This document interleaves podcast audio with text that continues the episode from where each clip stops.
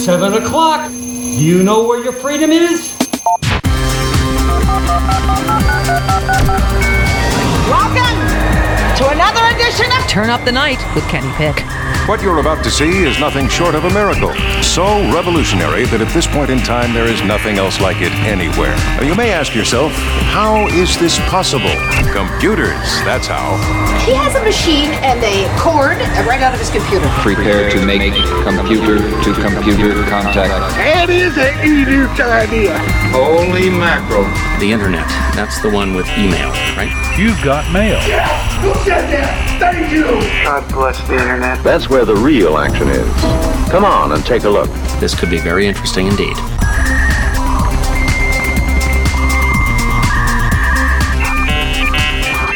Welcome to the Tuesday edition of Turn Up the Night with Kenny Pick, broadcasting live on IndieMediaWeekly.com worldwide, and I'm glad to announce that we will have an exclusive interview with Sam Nunberg shortly. No, I'm kidding. There's nothing exclusive about that interview.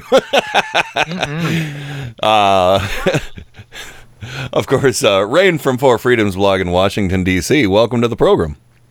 Hello. I love Roger Stone, too. Oh, Jesus God. Love and Roger Stone. Yeah. And and if you can move up a little bit on your mic too, Rainn, if possible. Oh, okay. And, I can do that. I'm sorry. There you go. And, of course, Joe Santorsa, Scranton, Pennsylvania, the Electric City. Welcome, sir. Yes, I'll have you know that the Electric City is having their St. Patrick's Day parade this Saturday. Oh. And according to U.S. News and World Report, Scranton's St. Patty's Day parade is the second largest and best in the country. Wait, second only to Kansas City. Wow, that's right. Know. Yes, wow. They rate the top 10 parades in the United States, and we're number 2.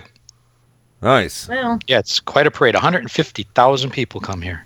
Well, you know, I don't know where really Cleveland is on that, but we're nothing to sneeze at too. But they weren't on the list at all. Damn it. Nope. That's interesting to me because I thought that Chicago and Savannah were number 1 and number 2. Not according to U.S. News and World Report. Okay. So there you go. All right. There you go. And also the Oscars, horrible ratings. We don't have stars anymore, except for me. Kidding, of course. Kidding, not kidding, asshole. Yeah, you're a star of your own shit show, you freak. So speaking of shit shows and freaks... there's something I talked about on the show last week that I desperately have. I've been so excited about this because I think I have a new voice I'm going to debut on the program. Wilbur Ross, everyone. Wilbur Ross was on CNBC or something like that, talking about how it just, again, a horribly out of touch octogenarian billionaire. Can we make it a rule that they're not allowed to tell us what's going to be impactful on us as consumers and what isn't? That we don't. Billionaires or octogenarians? Octogenarian billionaires. Okay, both. Yeah, both. I like that rule. I think that rule works. It's a good one. So he went on to CNBC. Wilbur Ross went on CNBC to talk about Campbell's soup. My voice is a little too deep for it. He's kind of like a cross between Droopy Dog and the Dr. Von Mobile from Spirit of '76, played by Carl Reiner. But here's Wilbur Ross talking about defending the tariffs with a prop. This is a can of Campbell's soup. In the can of Campbell's soup, there's about 2.6 pennies worth of steel. So if that goes up by 25%, that's about 0.6 cents on the price of a can of Campbell's soup. Well, I just bought this can today at a 7-Eleven down here, and the price was $1.99. So who in the world is going to be too bothered by 0.6 cents? Who on earth is going to be bothered by 2/6 of 10% of pennies and cents? Well, can I tell you? Can I tell you who? All of us. When you have to buy The Campbell's Soup Company has to buy all that steel in sheets. 6/10 times a gillion sheets is gillions of dollars. Sure. And they'll thinking that the company will just be honest brokers and say, oh, we're just going to raise the price, 0.02 cents. No. Yeah, I mean, come on. Well, no. There's also the fact that he said he went to 7-Eleven, yes, which already inflates prices for things like Campbell's soup. Yeah. And I'm pretty sure he never went into a 7-Eleven. 7-Eleven. I went to a 7-Eleven. He lives in the 7-Eleven. He lives there. He lives with the Keebler cookies. No, he's in there with the Keebler cookies. By the slushies. This honestly, because if he lives in New York, where a lot of billionaires live, there's not a lot of 7-Elevens in New York. In New York City, there's a few, but I'm just saying. Yeah. I call bullshit on all of it. I guess that's what I'm trying to say. Well, and he had another prop, too. He had, this one was great. Here's a can of Coca-Cola. Here's a can of Coca-Cola. Coca-Cola. No shit. I didn't even bother. Because I thought it was a Budweiser. He had a Budweiser, too, and he held it up accidentally instead of the Coca-Cola at the end. He was, grinning. And the CNBC guy was like, "Well, Wilbur, be careful of that Campbell's soup. It's high in sodium, and that Coca-Cola is high in sugar." And he grins like a moron, and he holds up the can of soup, and then he hands up a can of Budweiser in the other hand. Apparently, he didn't get through all his prop comedy. So that wasn't like internet memes. He really did it. He really did hold up a can of Budweiser. Oh yeah, yeah, oh, yeah. Coca-Cola in the soup. In the soup. The soup I got at 7-Eleven for $1.99. Yeah, it's good. And then off on the side, you heard, "Hey, Wilbur, that's not soup. Chicken noodle soup. Give me a carrot." I asked for cream of celery, and they give me chicken noodle. God. Yeah, and so I took it upon myself to just kind of cut up all the times he talked about the soup. This is a can of Campbell's soup. There's in the can of Campbell's soup. Well, I just bought this can today at a 7-Eleven down here, the can of Campbell's soup. No shit. Yeah, so old man talks about soup. Fascinating. Back in the day, we talked about bumblebee nickels. Oh, yeah. And we liked it. Well, here's the clip in case anybody's never seen the magnificent film Spirit of '76. With Carl Reiner in the intro with members of the band Devo. They awaken Dr. Von Mobile, the man who's old enough to remember what America used to be like. "Sir, you must help us. Our research has shown you are the only man old enough to remember what life was like before the magnetic storm degaussed all recorded history. We need to rebuild. But before we can do so, we need to know where we went wrong. You must rebuild."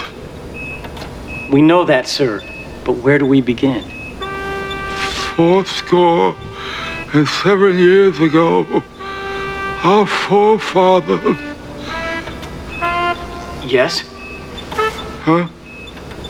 "Our forefathers. Tell us about our forefathers." "The Constitution, the Declaration of Independence." "Can you remember them?" "We...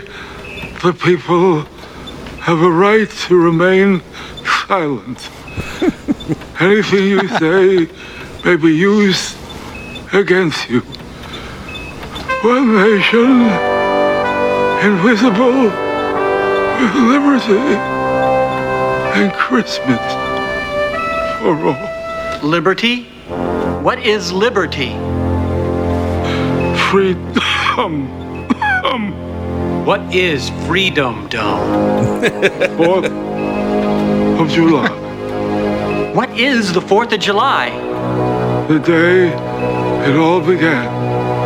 1776. "The day what began?" "The birth of the nation. The spirit of 70.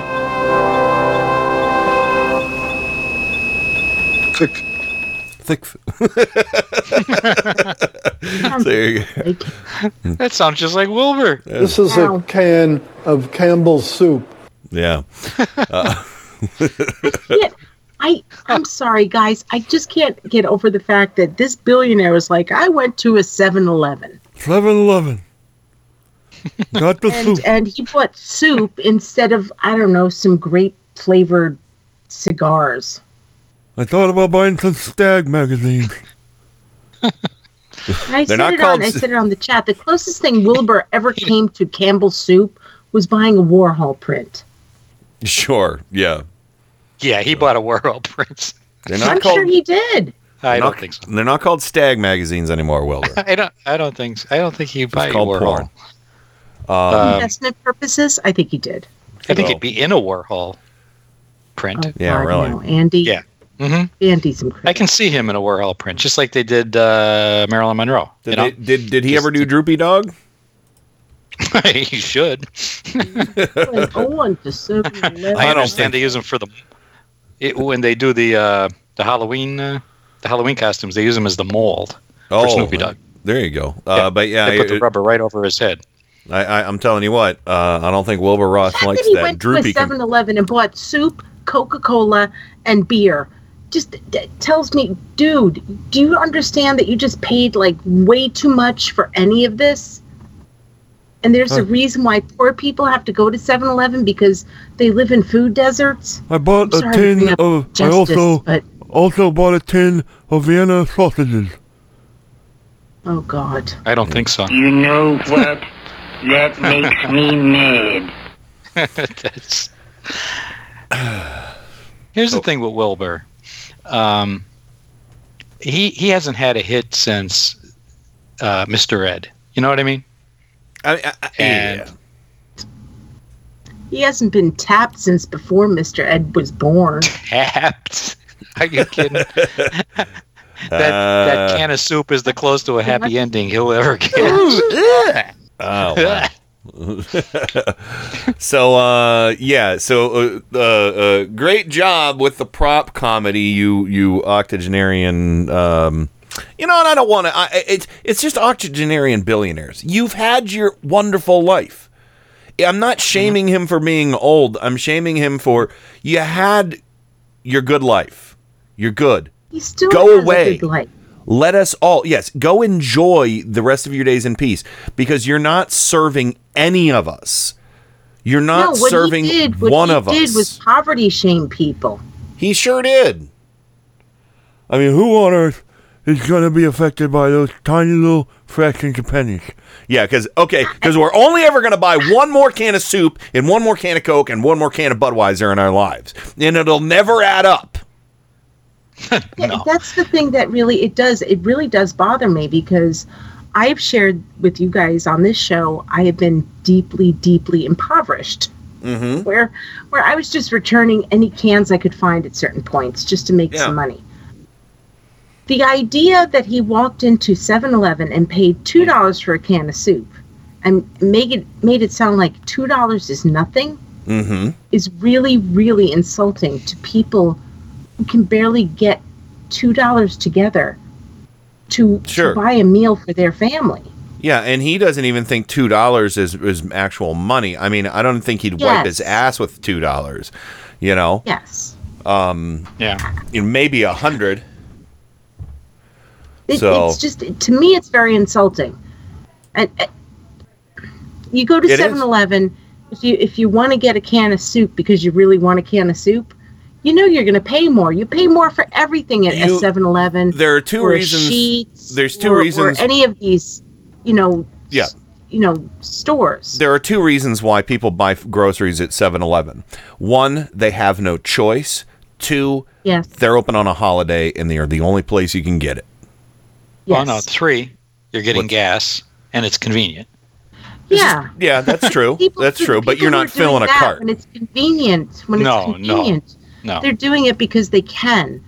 But people don't go to 7-Elevens to shop unless they're forced to go to a 7-Eleven to shop. Yeah. Trojan Rabbit also says that one would call that swill soup is even more insulting. I agree. I agree. Campbell's soup is pretty terrible. I do like to use tomato soup by them, but their new chicken noodle soup is awful. It's not good. I only make homemade chicken noodle soup. But may I say that if it was not for Campbell's soup, there would have been no Lassie TV show. This is true. Campbell's soup. This is a can of Campbell's soup.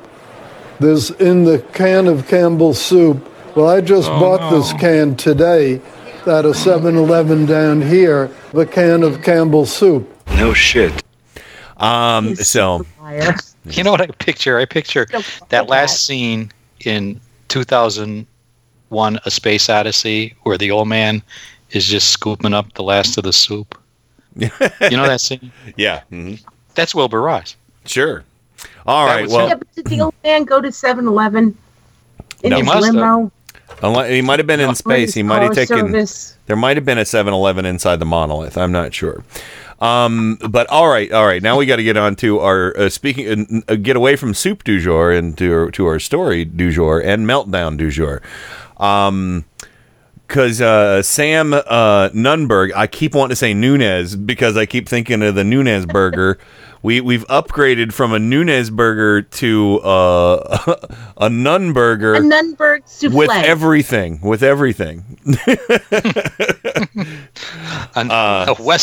a Western Nunberg. Yeah. So, but yes, Francie, he did really have a can of soup. He did.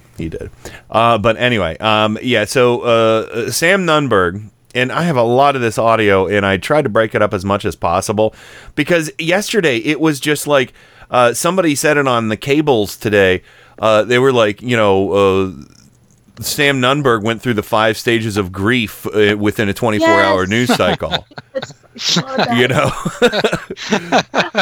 that. Oh my God! Yes. Yeah. And it was, and we have a little bit of speculation on this, but we're not gonna get too hot and heavy into it. When it's appropriate, we'll talk about it. But it seems rather disturbing in all the instances of Sam Nunberg running full tilt to defend Roger Stone. Seems odd. Seems very odd. Seems very strange that he's so panicked about these emails, as if, well, we might not find out something in his emails that, Mueller wants to see that has anything to do with the Trump-Russia investigation, but there could be something more lewd and lascivious in there, which could be personal stuff, could be potentially criminal stuff.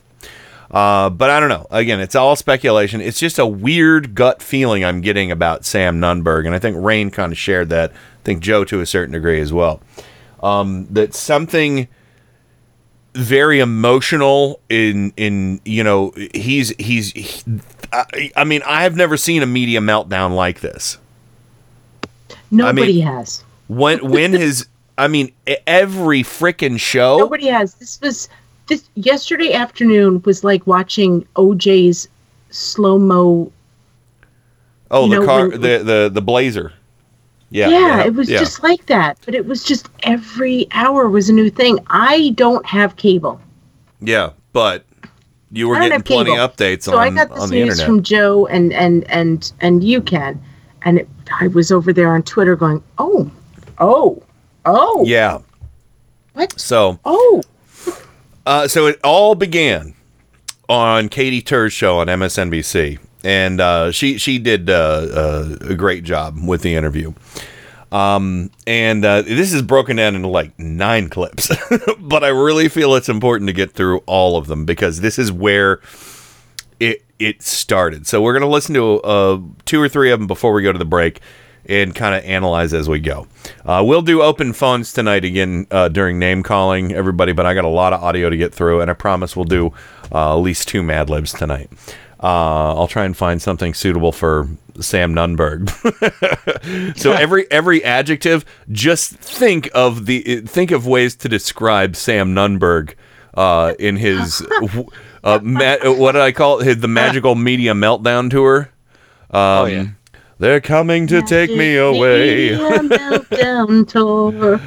Yeah, I seriously, I really honestly thought he would appear in liquid form in a bucket on Fox and Friends this morning, but that didn't happen because he melted down so much.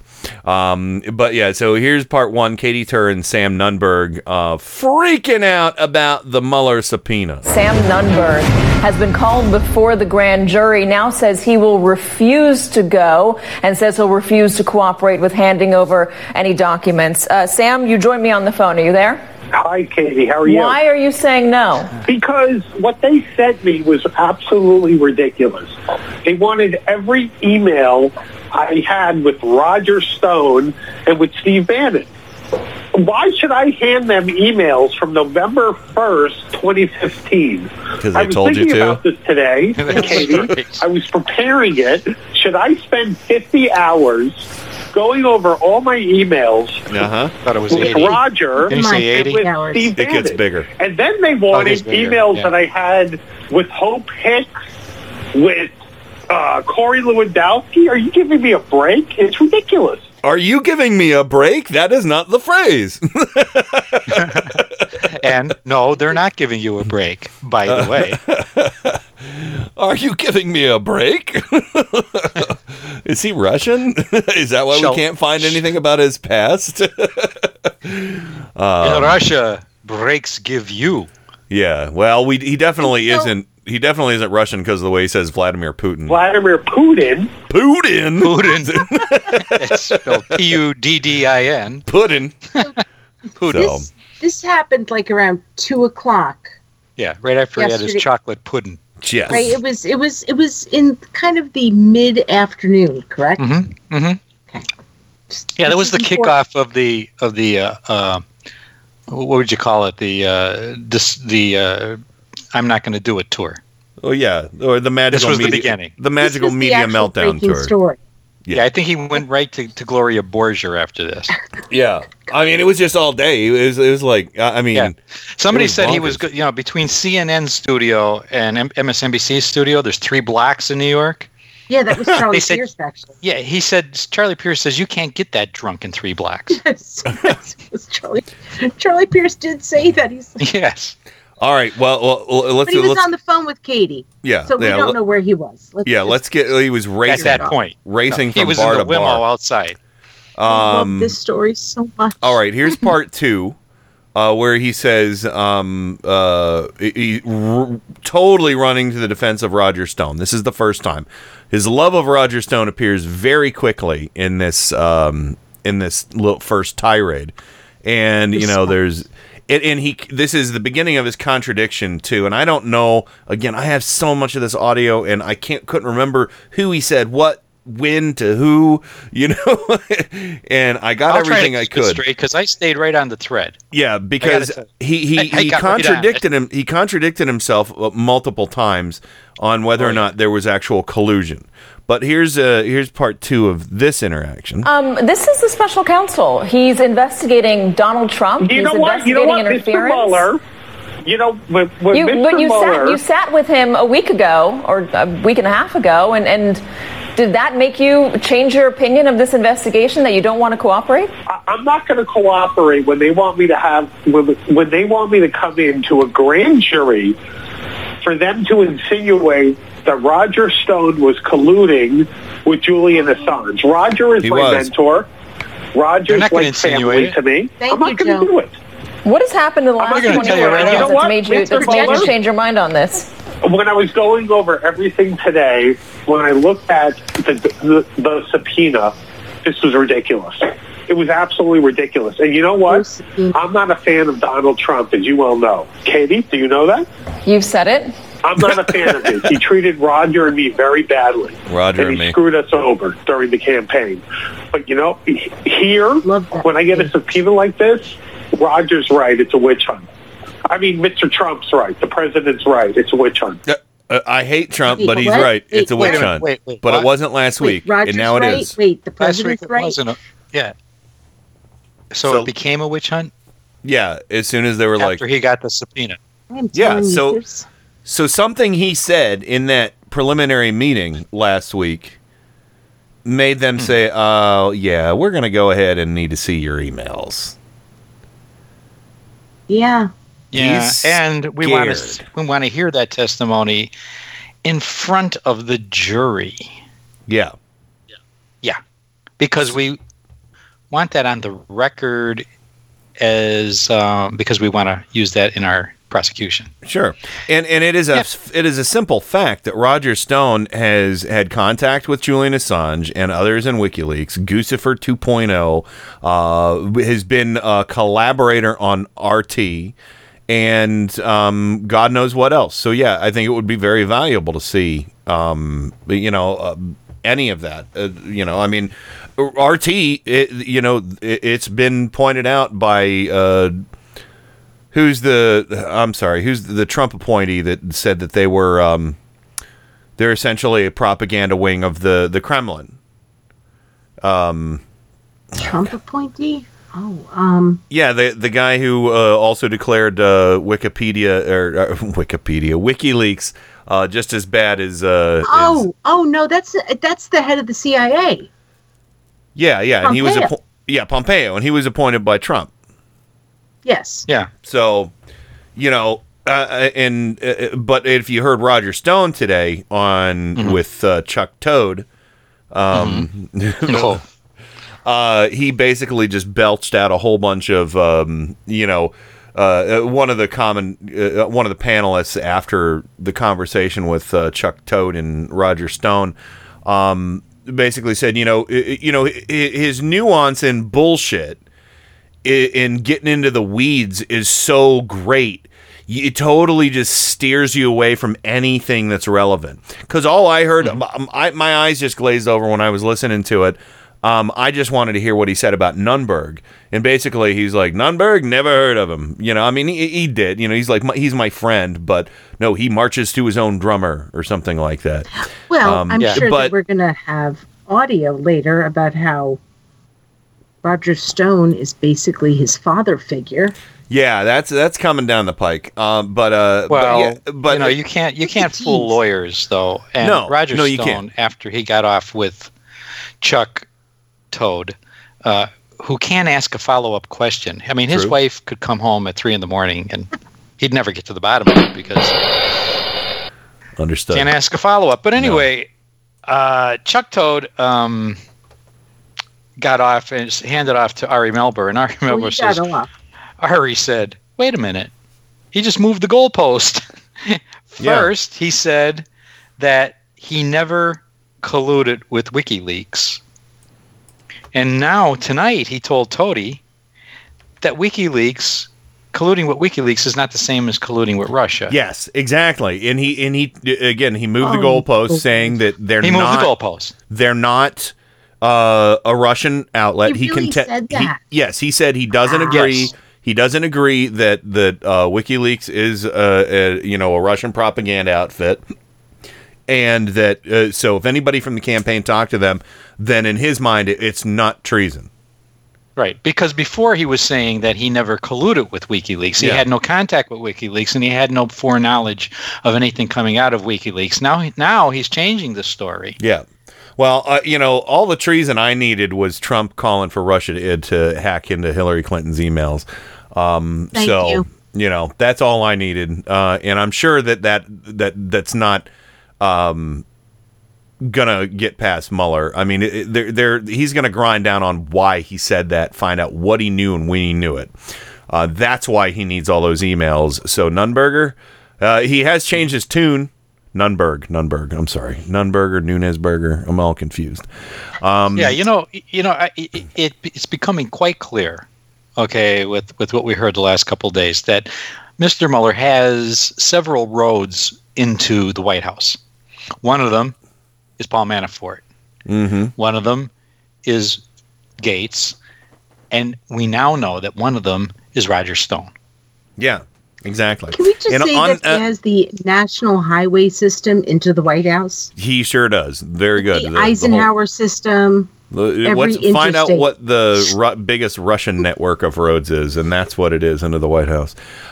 So anyway, we're going to go ahead and run to the break, and when we come back, we're going to pick up where we left off. And yeah, holy God, this is just bonkers. We'll be right back. Turn Up the Night with Kenny Pick. So new and different, it won first prize at the International Inventors Exposition. KennyPick.com. One, two, three, four.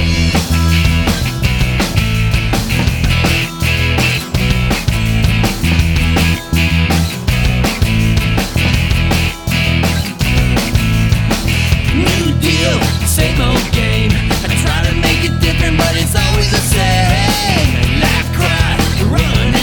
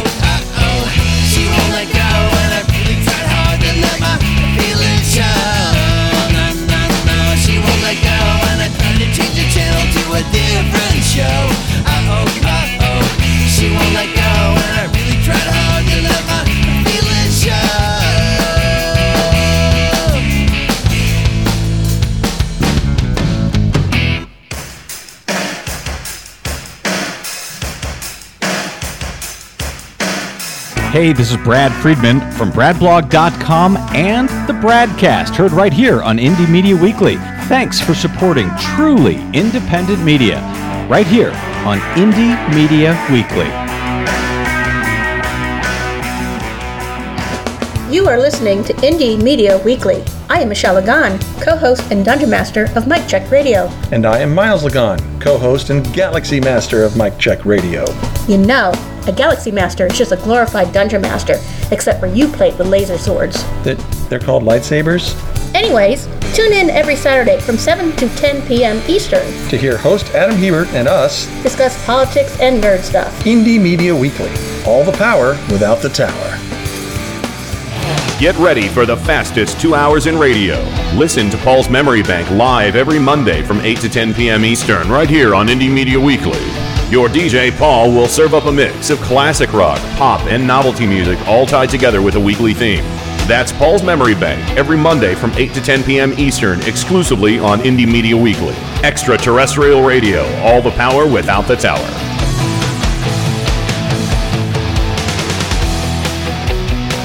Yeehaw! Sunday, Sunday, Sunday. Come on down to Southern Progressive Revival to hear the best and worst of Southern politics once again. We've got all brand new episodes for the low, low price of 100% free and tons of extras, including guests, rants, and flustered hosts and co-hosts. Think your credit ain't good enough? We don't care. Think you don't have nothing to hear since you ain't from the South? Well, that ain't right. You reckon that Yankee Pick feller's got more class than us? Well, that might be true, but let's do this. Come listen to Southern Progressive Revival live every Sunday from 7 to 10 p.m. Eastern on Indie Media Weekly, extraterrestrial radio, all the power without the tower. Come now, and we'll throw in a free pine tree air freshener. Wow. This is Indie Media Weekly, extraterrestrial radio, all the power without the tower.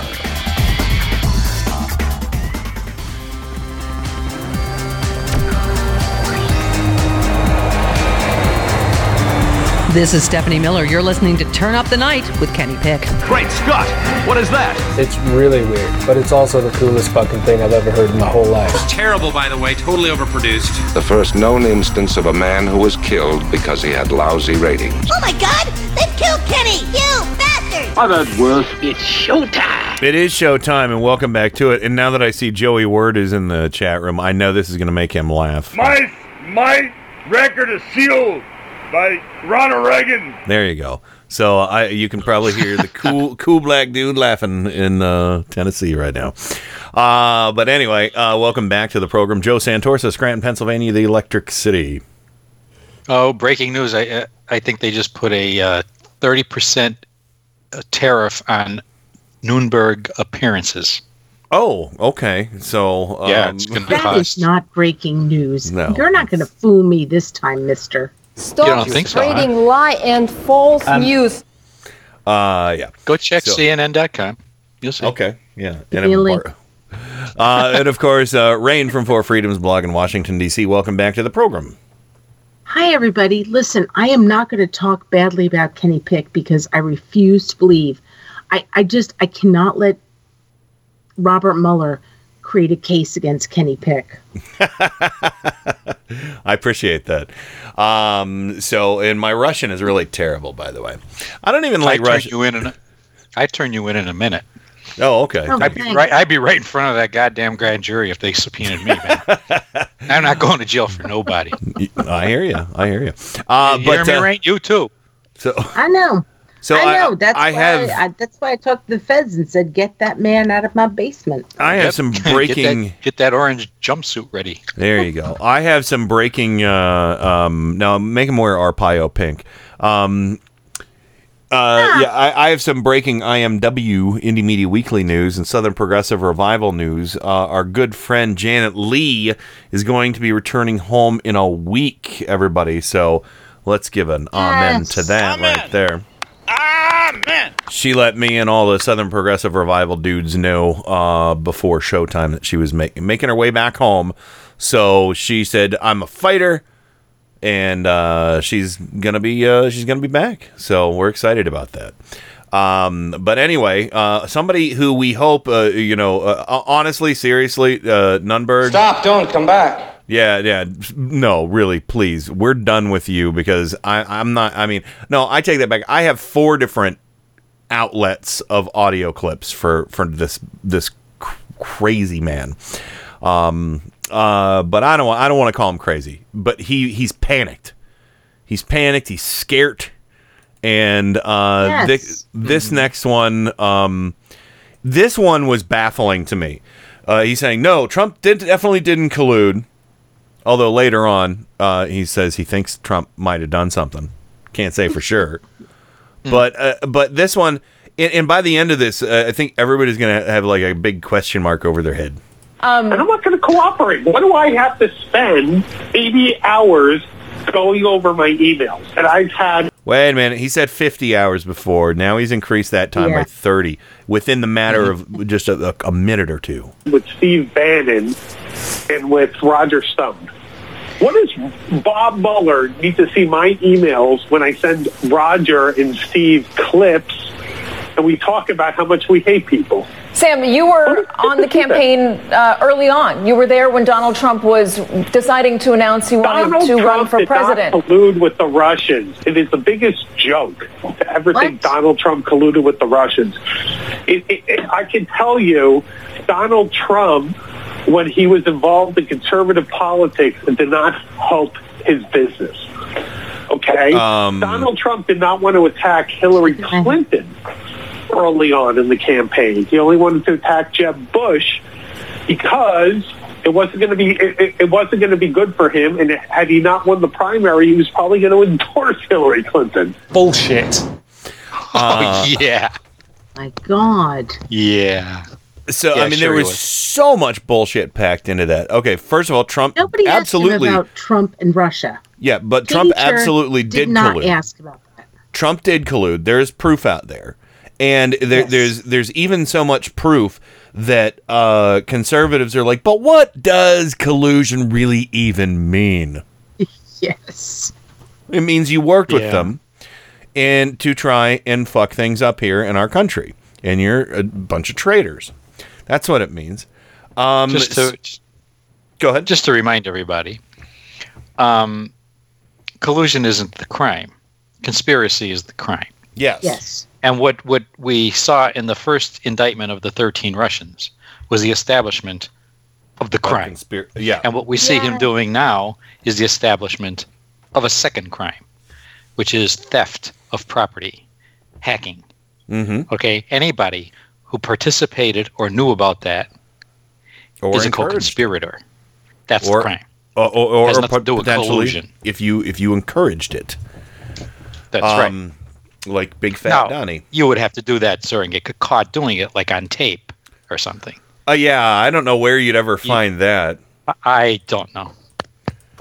I'm sure we'll find it somewhere. Let me do a Google search.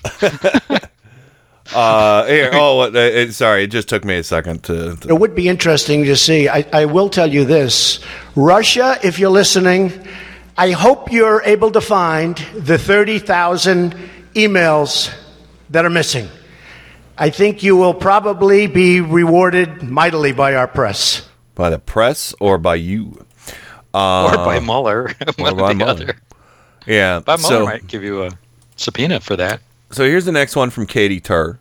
So we get into some of his reverse position on the Mueller inquiry investigation and more panic about handing over the emails. It just keeps building and building this panic over the emails. Sam, you were on this campaign. I'm not going to go over my emails. I'm not going to spend 80 hours because a bunch of FBI agents and a bunch of U.S. attorneys want me to harass me. And, you know, here's the thing. They've already bankrupted people, Katie. They've bankrupted other people with this. Sean Spicer has big legal bills. Josh Raphael has big legal bills. Everybody has. Hold on. Sam, you were on our air on MSNBC just last week saying the Russia investigation was not a waste of time, that this was not a waste of taxpayer money. It's a waste of time. You know what? You were adamant about that. So what has changed? What has changed, Sam, in the last 24 hours or last week where you've decided? I'm gonna pause it right there. What has changed? They came after him. That's what changed. Yeah. They came after him. Not to do this. Subpoena, yeah. It was ridiculous to me. The subpoena is absolutely ridiculous. Why should I hand them over every email I've had with Steve Bannon and Roger Stone since November? And you know what? Since November of 2015? Yeah, because they told you to. And if they said they wanted them all the way back to 2010. Yeah. You give it to them. Not sure how you're not grasping this, but Mueller asked. And here's the one interesting thing about this guy, too. He's 36. He's young. He doesn't look young. He doesn't look young, but he is. And he... yeah. That ages you. But now I'm gonna get into a little conspiracy theory because he keeps going back to why should I have to do this? Why should I have to release these emails between me and and he goes back and forth between Bannon and Roger Stone, kind of almost trying to say. Like bury Roger Stone's name with a bunch of other names, but it's always the emphasis is really on why the emails with Roger Stone.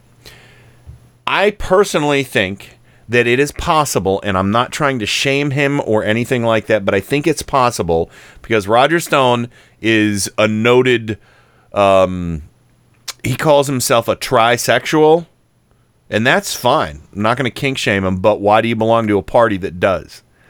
You know? Why do you belong to a party that wants to get into everybody's bedroom and tell people who they can be with and who they can marry?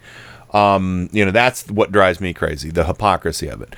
But he says he's a trisexual. He'll try anything, all right?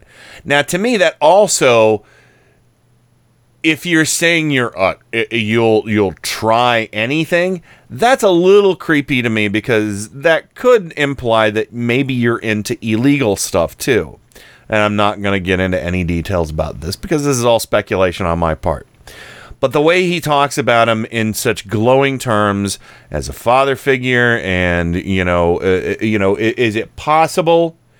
Yes, it is possible. I can't say anything, whether it's true or not, but it could possibly be that maybe Roger Stone helped out Sam Nunberg with some sexual discovery in his life. I don't know. But this kind of panic seems to me like, if it's not something like that, which I don't think would be something to go into full panic mode about, unless you're just like, I can't let the world know this about me. Whatever it is, maybe he's a furry. I don't know. But it seems like Roger Stone, he's very close with him. So he's almost like a father figure, trying desperately to protect him. Are a lot of these emails, are they, of some kind of personal, possibly sexual nature? Possibly, if it's not that, maybe it's some kind of, criminality that's not even related to the Russian Trump-Russia investigation. But this level of panic, to me, it's one of three things. There's something that he believes will harm him personally that could come out of the emails. Something that could harm him criminally out of the emails, unrelated to the investigation, or he's fucking dead meat when it comes to Russian collusion. If I might, yeah. Just, that could be true. But the only flaw in that theory, conspiracy theory, is that I don't think that if it were emails that had to do with sexual discovery or coming out or anything like that, they would be harmful to him in any way, because if they were given to Mueller, Mueller's not interested in that. No, but something could leak. Something could leak out, though. I don't think so. If that was given to a grand jury, unless he leaked it out, or things like that in front of a grand jury usually don't leak. I just think there's something criminal in those emails. Yeah, something that links Roger Stone to the Russians through WikiLeaks, through Julian Assange, that they discussed, that he didn't tell, that would not only say that he lied during his meeting last week, but that would not only implicate him in perjury, but implicate Roger Stone in conspiracy with the crime of hacking, which is coming up. I just don't think that Mueller would be interested in his sexual orientation, nor do I think it would become public. I agree with that. I agree with everything you said. However, I don't think that Sam Nunberg has that self-awareness. Well, that could be. I like I said, I don't discount it. I'm just saying. I shared with to everybody listening. I watched the Tapper, the Melber, and then the Burnett interview. All the birds. I can't even begin to tell you how many times he's like, I'm here to... He basically is saying, I'm here to protect Roger Stone.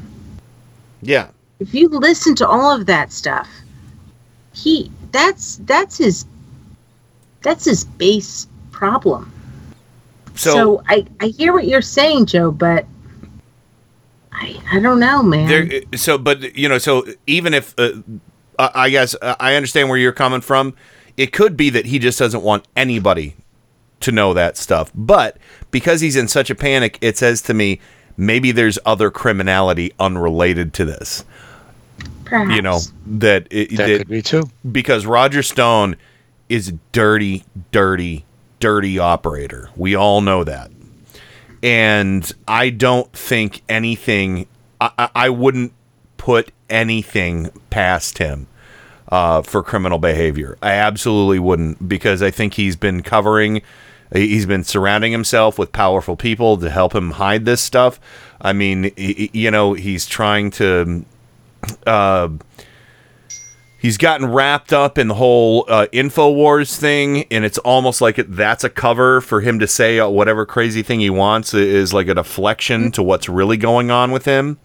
So, it's interesting. But we'll see. We'll see what goes on with, the discovery of this whole thing. But anyway, let's go ahead and get back to the audio.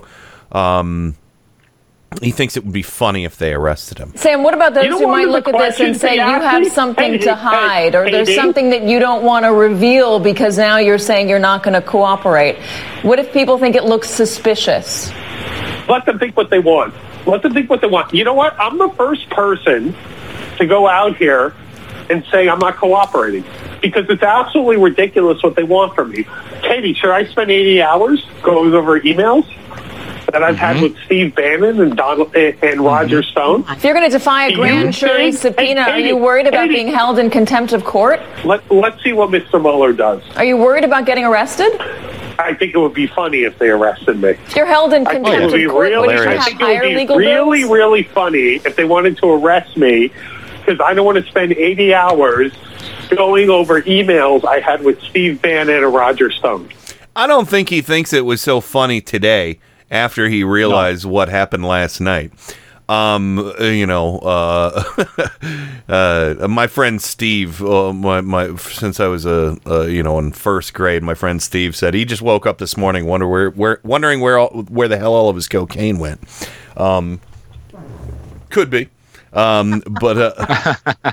but yeah. So he doesn't think arrest is funny anymore, because he's today his father issued a statement saying it's okay, he's going to comply. Not Roger Stone, not that daddy. One of the previous prominent people who defied a subpoena back in the 90s, Susan McDougal. Yes. Oh yeah. She was 18 months in prison. Yeah, she did for that, and then she was convicted of felonies. But I mean, basically, Susan McDougal's, she said, this is not fun. She said, you're not going to a tennis court, prison. Yeah. You're not going to be able to, sit around, read your love novels during the day, go exercise and play tennis in the afternoon, then go back to your nice hot meal and a bed. They did what they call diesel therapy on her, Susan McDougal, which is they would haul her from facility to facility. So she was always disoriented, always the new person on the block. Fun. And a lot of fun. She said it was torture, and always isolated. Wow. And they did that to her for 18 months. She was in like 4 different facilities over the course of those 18 months. They just kept moving her around. She didn't know where she was going, who she was going to meet, who was going to be her cellmate, or if she had a cellmate. Mostly she didn't. It's not fun. No. They play games. Yeah. So, all right, here's the next one. I like this. Katie Tur pressed. Who else might be on your email list there, Sammy? Steve Bannon, Roger Stone, Hope Hicks. Who else is on the list of emails that they want from you? Oh, Katie, did I ever communicate with Carter Page? Do you think I communicated with Corey Lewandowski after November 1st? 2015? Before. I mean, Corey was the one who screwed me over and got me fired from the campaign. What about Keith Schiller? What about Michael Cohen? What about Donald Trump? What about those communications? I mean, for them to ask me about communications with Donald J. Trump, the President of the United States, Mr. Mueller, that is over the hill. That is over the hill? For Mr. Mueller. That's for that over the hill. That's again not the right phrase to be using. Not over the hill. That's Wilbur Ross. Through the woods. That's Wilbur Ross. This is a can of Campbell's soup. Yeah. Soup. Yes. I know we're going into the break, but we're only at the Katie Tur interview. We're only six clips in. We still have four more. Little white guy. He didn't turn red. Yeah. The way he did after Erin Burnett. Yeah. He wasn't too good with Gloria Borgia either. Oh, dear Lord. This day was... Yes, that was... I should have gotten the Gloria Borgia stuff, but I'm not going to beat myself up. The Jake Tapper stuff was... Yeah, the Jake Tapper stuff is good. But let's see if we can get... Here's the thing. If Ken got everything, all we would do is just play audio from his interviews. Yeah. But let's try and wrap up the Katie Tur stuff, because it's all four clips, all under a minute. So let's see what we can do. Here's the next one. This is you see here he's just like, I think my lawyer's about to drop me. Sam, let me ask a question. Don't interrupt. You were on the campaign early on. You left early, as you just said. You said Corey Lewandowski helped get you fired, but you were there when Donald Trump was deciding whether he was going to run for president and why he was going to run for president and what sort of positions he would hold when he decided to run for president. Wouldn't the special counsel be interested in finding out what you know about that time early on? Yeah, they asked about it. They asked about it, and it was ridiculous. What did they ask? Because I can tell you, once again, Katie, Donald Trump being involved in conservative politics was not good for his business. By the way, I think my lawyer's going to dump me right now. Yeah, I wouldn't be surprised. Yeah. So Mom and Dad were thinking of dumping you, too. But fortunately, popping up... What you said before that was really important. In that clip? Yeah. Which part? I'm sorry. Can you play it again? Oh crap! Hang on. I've been wiping them out as I go. I got it. Hold on. Sam, let me ask a question. Don't interrupt. You were on the campaign early on. You left early, as you just said. You said Corey Lewandowski helped get you fired, but you were there when Donald Trump was deciding whether he was going to run for president and why he was going to run for president and what sort of positions he would hold when he decided to run for president. Wouldn't the special counsel be interested in finding out what you know about that time early on? Yeah, they asked about it. What did they ask about it, and it was ridiculous. What did they ask? Because I can tell you, once again, Katie, Donald Trump being involved in conservative politics was not good for his business. By the way, I think my lawyer's going to dump me right now. Anyway, that was the clip. See, to me, that's amazing. That's amazing to me, and I'm hoping that in the future that makes more sense. But he basically said, yeah, he shouldn't have run because it was bad for his business. And now that he's in there, he still ran. Yeah, and now that he's in there, he's, obviously his mindset is probably still make as much money for the business as possible, and that's why we're seeing a lot of raised eyebrows with the dealings of Ivanka playing politics, and or maybe Putin told him you have to run. But could be. Putting that out there. I thought what was remarkable in that clip was that he admitted that Mueller asked him about Trump's state of mind before he made his decision, and that he thought that was ridiculous, but obviously Mueller didn't. Yeah. So anyway, all right. We don't have time to get through all of them. It's so break. Much. I know. We'll play the last couple when we get back. But let's go ahead and run to the break. We'll be right back with lots more of this. This Nunberg. Nunberger. Turn Up the Night with Kenny Pick. Occasionally, I get a jerk like you here, so thank you. KennyPick.com. This is metal aficionado Kenny Pick. Every weekday from 5 to 7 p.m. Eastern, it's Gods and Monsters. Gods of Metal and Monsters of Rock, right here on Indie Media Weekly. Brace yourselves for 2 big hours of hard rock and heavy metal, selected from my own personal music vault. You'll hear classics from the extended family trees of Black Sabbath, Deep Purple, and Kiss, heavy metal standards like Judas Priest, Iron Maiden, and Dio. You'll get a heap and a helping of power metal, speed metal, thrash, melodic, glam, you name it, it's here. Except death metal and nu metal. I do not like that stuff. You'll hear guitar virtuosos and shredders from the Leviathan and Shrapnel Records catalogs, rare gems from the new wave of British heavy metal, some guilty pleasures in the form of 80s hair metal, and rock and metal from around the globe. Gods and Monsters. Every weekday from 5 to 7 p.m. Eastern, right here on Indie Media Weekly. And now, on with the show. By the way, I think my lawyer's going to dump me right now. Welcome to another edition of Turn Up the Night with Kenny Pick. What you're about to see is nothing short of a miracle. So revolutionary that at this point in time, there is nothing else like it anywhere. Now, you may ask yourself, how is this possible? Computers, that's how. He has a machine and a cord right out of his computer. Prepare to make computer-to-computer contact. That is an idiot idea. Holy mackerel. The internet, that's the one with email, right? You've got mail. Yeah, who said that? Thank you. God bless the internet. That's where the real action is. Come on and take a look. This could be very interesting indeed.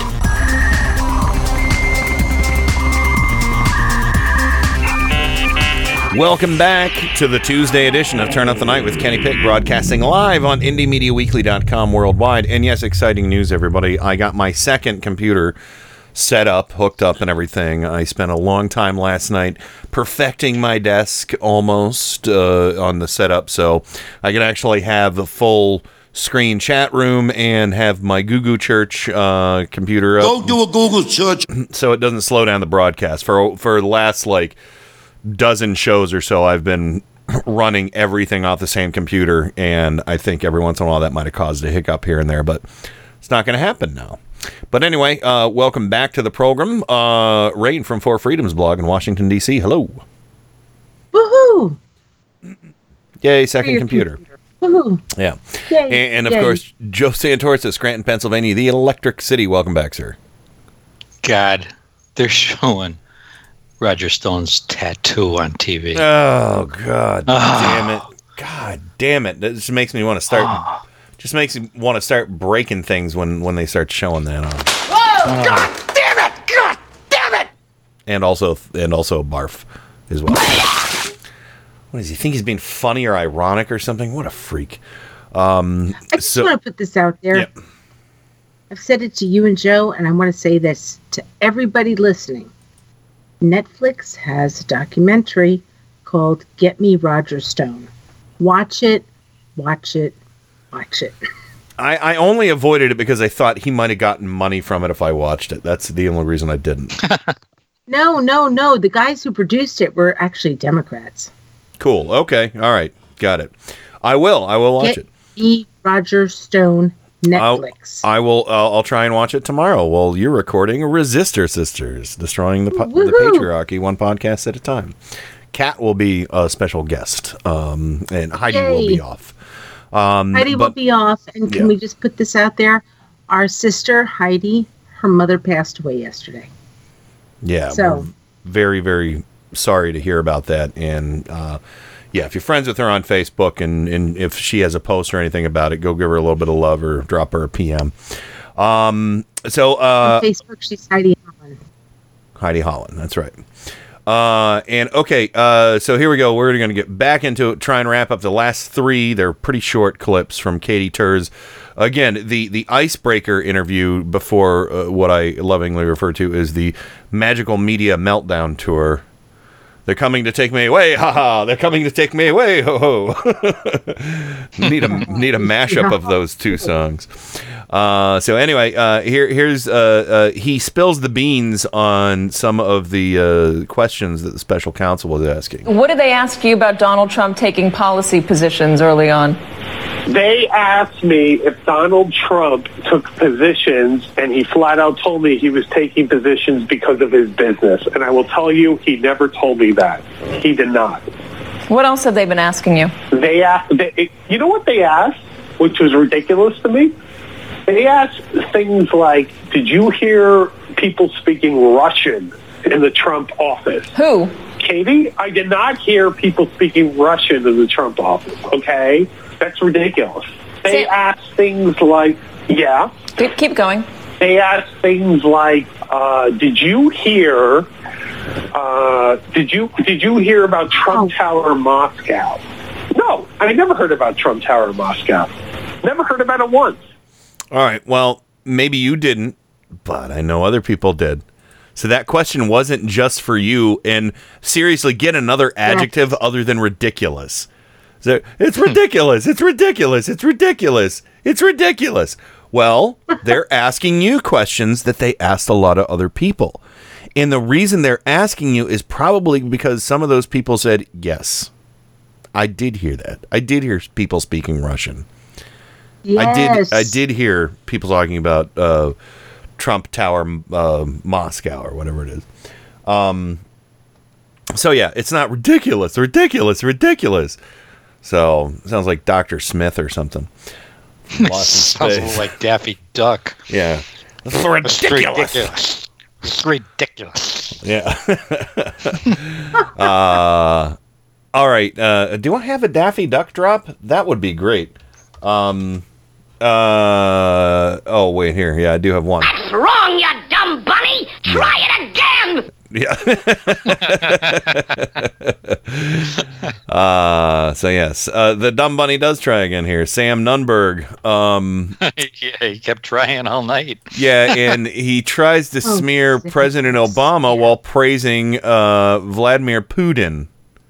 Vladimir Putin, everybody. And I can tell you, Katie, that you're not going to like to hear this. Your audience is going to like to hear this.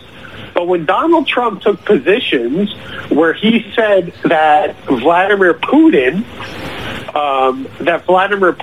was better off fighting Syria against ISIS compared to Barack Obama, he was right.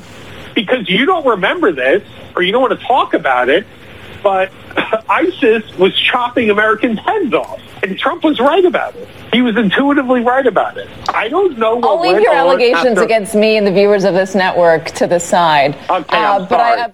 Okay, I'm sorry, yeah. That was wrong, you dumb bunny! Try it again! It's ridiculous. Yeah. So, yeah. Vladimir Putin. That's wrong, you dumb bunny! Try it again! I don't know if we're even going to get to it, but you know, later on that evening, also called last year,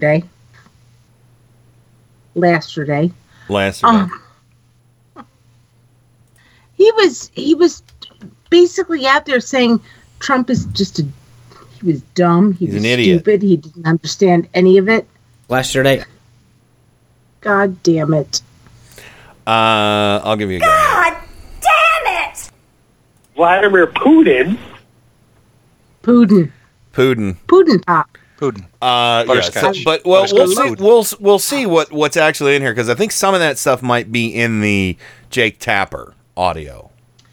And let's get to this last one from Katie Tur's interview.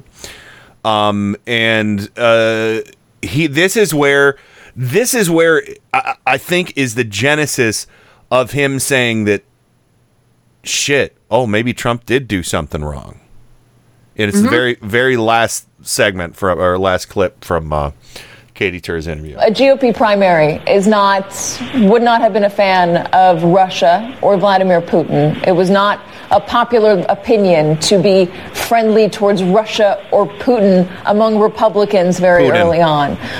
Why is it not relevant for the special counsel to ask why Donald Trump was so friendly to Vladimir Putin early on? It confused a whole lot of people back then, and he's still pretty friendly to them. It's confusing a whole lot of people now. Well, by the way, Katie, I agree with you, and I think Trump has made a major mistake. Oh. Well, look at that. Discovery. That's so smart. It's a breakthrough moment for him there.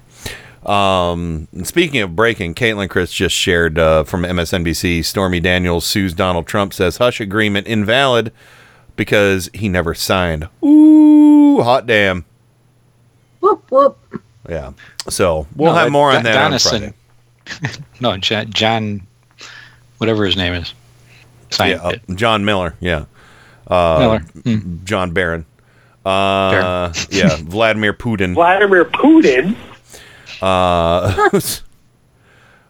One more time. That's wrong, you dumb bunny. Try it again. Man, I forgot I had that. That's a great clip. So let's hear more from Lasterday. Let's see if we can get through the three clips I have from Sam Nunberg talking to Jake Tapper.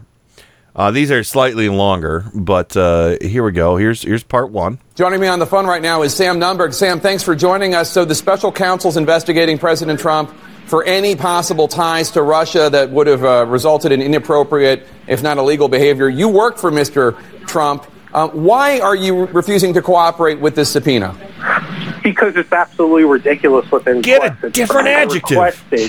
First of all, they sent me a subpoena where they asked me after November 1 of 2015, did I communicate with Carter Page, Corey Lewandowski? I mean, I despise Corey. Why would I communicate with him? Hope Hicks, who was having an affair with Corey, and I would communicate. I should give them every email from November 1 of 2015 to perpetuity with Steve Bannon and Roger Stone. Check and check. Exactly what you should do. Why do I have to give that to the government? Well, it's a subpoena. I mean, because it's a special prosecutor and he's requesting information. Well, and what would you say if it was a Democrat? Same thing. Would you agree? What? Would you agree that I would have to do that if they were investigating a Democrat? You would. Yeah. Okay, fine. Well, you know what? I don't think I should. Yep. And I spent hours going over it today. It was really ridiculous.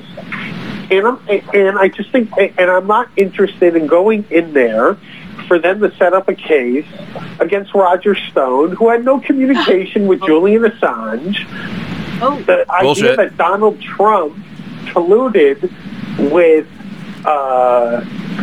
with the Russians, you'd be giving the Russians, you'd be looking down on them. So he wouldn't be able to keep his mouth shut. So let me. Okay, a lot of stuff in there. I love that. Well, I don't think I should have to. Guess what? Your opinion doesn't mean dick in this. Yeah, right. Sorry. That's wrong, you dumb bunny. Try it again. Yeah. What would you say if it was a Democrat? Jake Tapper was a total asshole to President Obama for much less than what he's going after Trump for. Absolutely. So absolutely. But anyway, Rainn, what were you saying? I just this whole thing of why should I do this? Why should I do this? And he sounds like a child. He does sound like a child. And Jake Tapper, the thing is that here's Sam Nunberg. Should I do this? Should I do this? And Jake Tapper's like, yes, yes. Yeah, but what about this? And Jake was like, yeah, and what's your deal? So I should give them every email from November 1st in perpetuity? Yeah. Why should I do that? Mueller has all of those emails.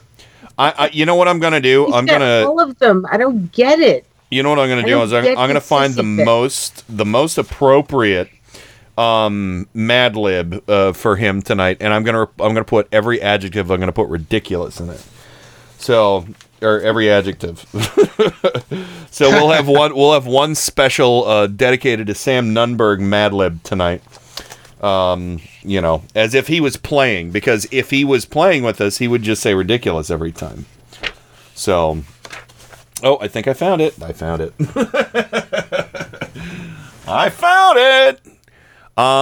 So anyway, here's part two of Sam Nunberg on Jake Tapper.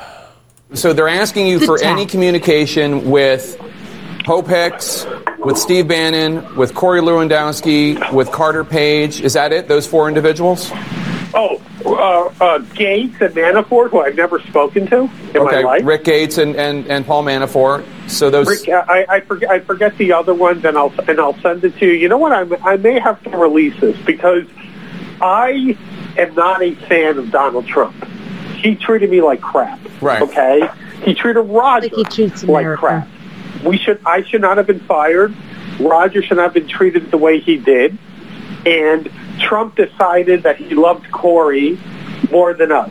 That's fine. Okay, it's old business. But idea that I was colluding with the Russians, that Roger was colluding with the Russians to help Trump, all we were doing was trying to get Corey fired. So is that the reason that you're objecting to turning over these emails? Because I'm objecting to it because I shouldn't have to spend that much time. I shouldn't have to go back down to a grand jury. I'm spending a lot of money on legal fees. A lot of other people are. And granted, Donald Trump caused this because he's an idiot, because he decided to give an interview to Lester Holt the day after he fired James Comey, and then he decided to have the Russians in the Oval Office. You have to explain that one to me, because I'll never understand it. But I'm not going to be able to explain that to you, Sam. No, nobody will. No, nobody would. Nobody can. You know, you know what? I will explain it to you. I will explain it to everybody right now why Donald Trump did that with Lester Holt and why he had the Russians in the Oval Office, in the White House. He thought he was invincible. He thought he could get away with any dirty dealings that he's gotten away with his old mob lawyer, Cohen. Mm-hmm. You know, was going Joe, down, you, by the way. You, well, no, the old one that he worked with, Ray Cohen. The Joe McCarthy one. The other Cohen. The one that was with Joe McCarthy. Yeah, that looked like his face got ran through a meat grinder. And then you hit by a tractor trailer. And then backed over by said tractor trailer.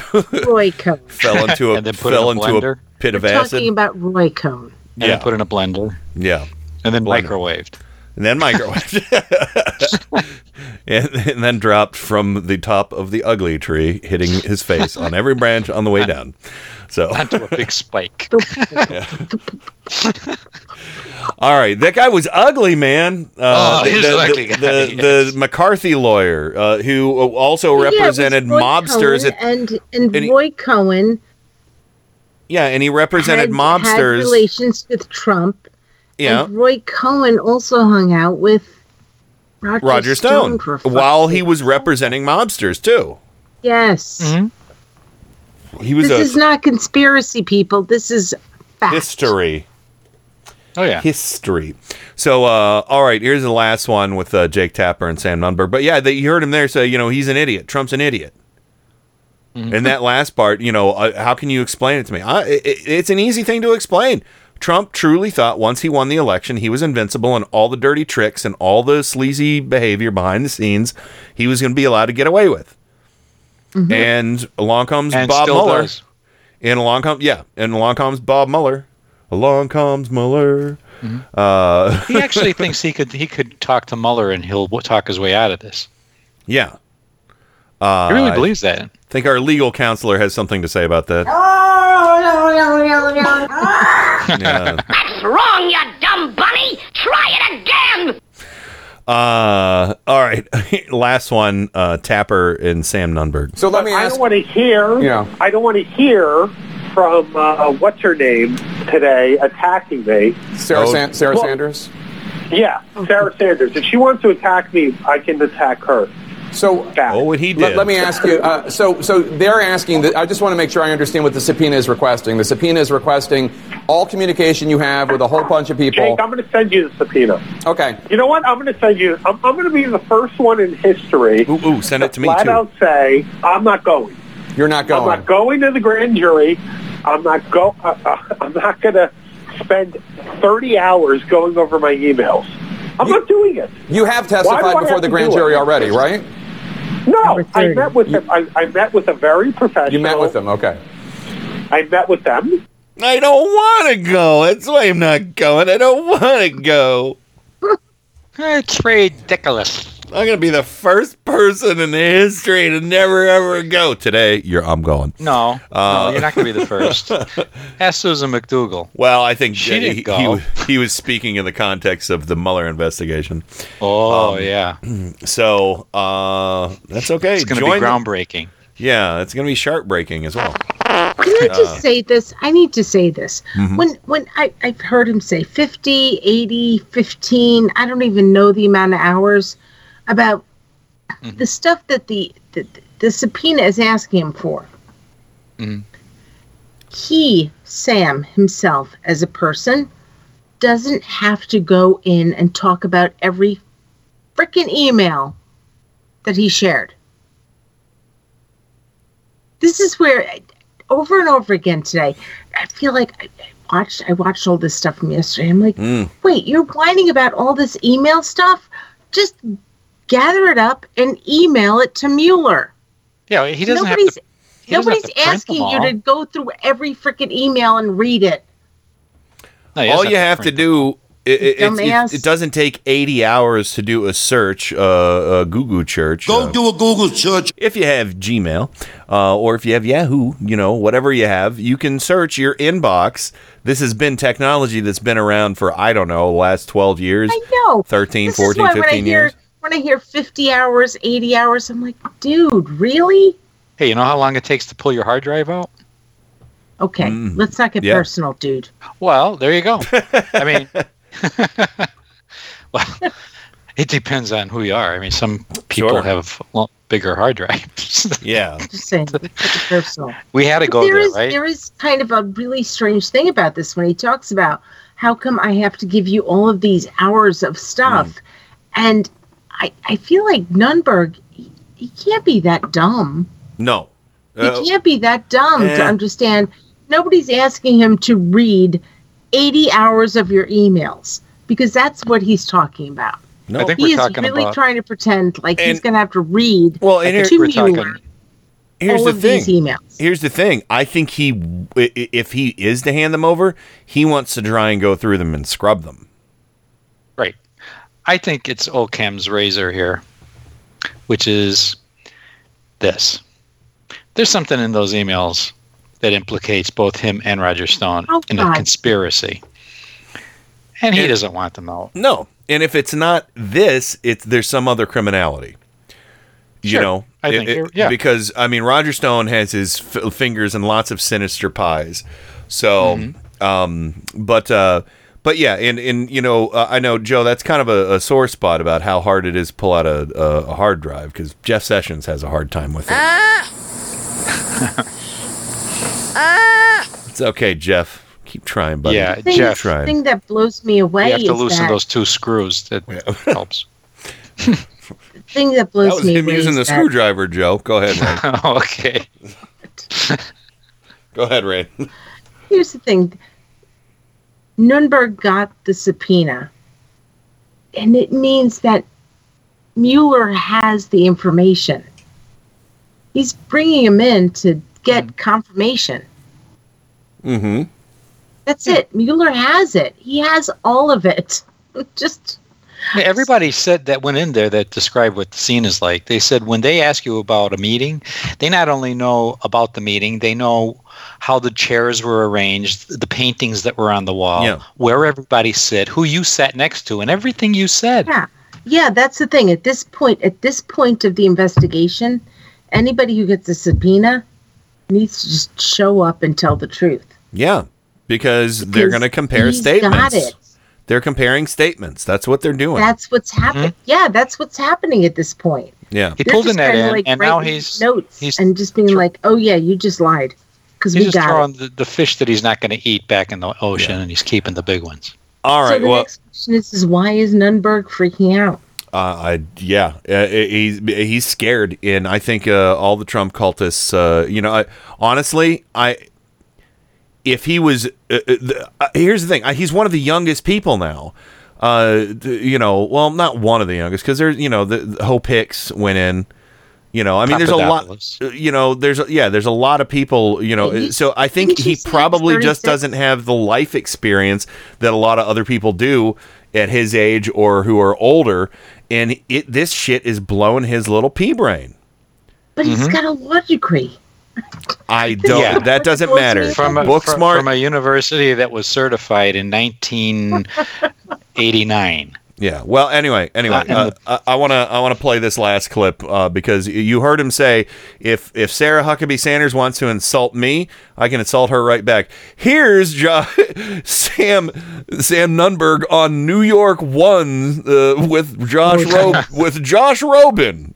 I mean, because seriously, I could have gotten him booked if I would have tried harder. You know what, Ken, if we were live yesterday, he would have been on our show. Yes, let me see where I can squeeze you in. New York News One. New York News One. This is like the tiniest cable network. Yeah. So here's New York. But they got a juicy tidbit from him. This is what he said to Josh Robin about Sarah Huckabee Sanders. You know what? If Sarah Huckabee wants to start debasing me, she's a joke. Okay, fine. Yeah, she's not attractive. She's a fat slob. Okay, fine. But that's not relevant. The person she works for has a 30% approval rating. Okay? So if she wants to start attacking me, she can do that. That's fun. But we know it's a joke. Everybody knows it's a joke that she's working there. I will say it is a joke she's working there because he did go on to say she only has a job because of her father. But don't call her a fat slob. Seriously, dude. That's the part that pisses me off. And he said that again. He said that, I don't know if we have it with the Erin Burnett thing. But he said that with Erin Burnett, too. And she actually was like, wait, are you attacking her weight? And he's like, no. Yeah, no, he tried to weasel his way out of it. And he did. He weaseled his way out. So guess what, Sam Nunberg? You're a sexist piece of shit. Yeah. So not cool. You can. I call her Huckabee Sanders because she's a hillbilly who lies. So you know that's her game. That's good. And every once in a while, I'll wonder who she's looking at. And I do make fun of her eyebrows. Yeah. No, I'm fine. Here, I'm going to say this as a woman. I'm fine with people making fun of her. I am. Yeah. I'm fine with people making fun of her. But the thing is that Sam Nunberg, and it wasn't just that New York One News interview. He did it with Erin Burnett, and I think he did it. And who the hell knows? He had so many fucking interviews. Yes, and we got to go to the break. Don't attack her for that. Agreed. So, all right, let's go ahead and run it because seriously, dude, you really ain't that much to look at yourself. I was thinking that. But glass houses, throwing stones. Yeah. So glass houses. Don't dress in the basement. He has some girth. So anyway, we're going to go ahead and hit the break. We'll be right back with name calling, birthdays, and your phone calls right after this. Turn Up the Night with Kenny Pick. Boy, that's getting to be a pain in the ass, isn't it? What kind of radio station is this? KennyPick.com. It's Tuesday, March 6, 2018. These metals are used in energy infrastructure build-out. Higher costs would hurt the energy companies. Oil and gas industry slams Donald Trump's proposed steel tariffs. Boston hit with historic flooding for second time in a month, with more on the way. Toxic coal ash is contaminating groundwater supplies near coal plants. Plus, plastic pollution has reached all the way up to the Arctic. All of those fantastic news stories and more straight ahead. From BradBlog.com, I'm Brad Friedman. And I'm Desi Doyen. Stand by for 6 minutes of independent green news, politics, analysis, and snarky comment. CO2 is a benign gas required for life on Earth and is not dirty. Wow. Former coal exec Fred Palmer couldn't say anything dumber. Coal is not dirty. Coal is green. I stand corrected. This is your Green News Report. I'm gonna soak up the sun. Okay, Desi Doyen, the East Coast, specifically Boston, has been getting slammed, and it's going to be getting slammed again in just a day or two. Yes, it is. Over the weekend, Boston was hit by the second 100-year storm in 1 month. The intense nor'easter left 8 people dead and brought hurricane-force winds and flooding to coastal communities along the northeastern seaboard. The storm surge in Boston was the third highest ever recorded, and that happened just weeks after a previous storm broke downtown Boston's all-time flood record. The Boston Globe connected the climate dots with this double whammy of rising seas and frequent intense storms that increase risks for coastal communities. Quote, "The spectacle of seawater swamping coastal communities once again raised concerns about how these heavily developed areas will endure rising sea levels caused by climate change. A preview of the extreme flooding the city can expect in the years ahead." In the years ahead. At this point, it's the days ahead. Indeed.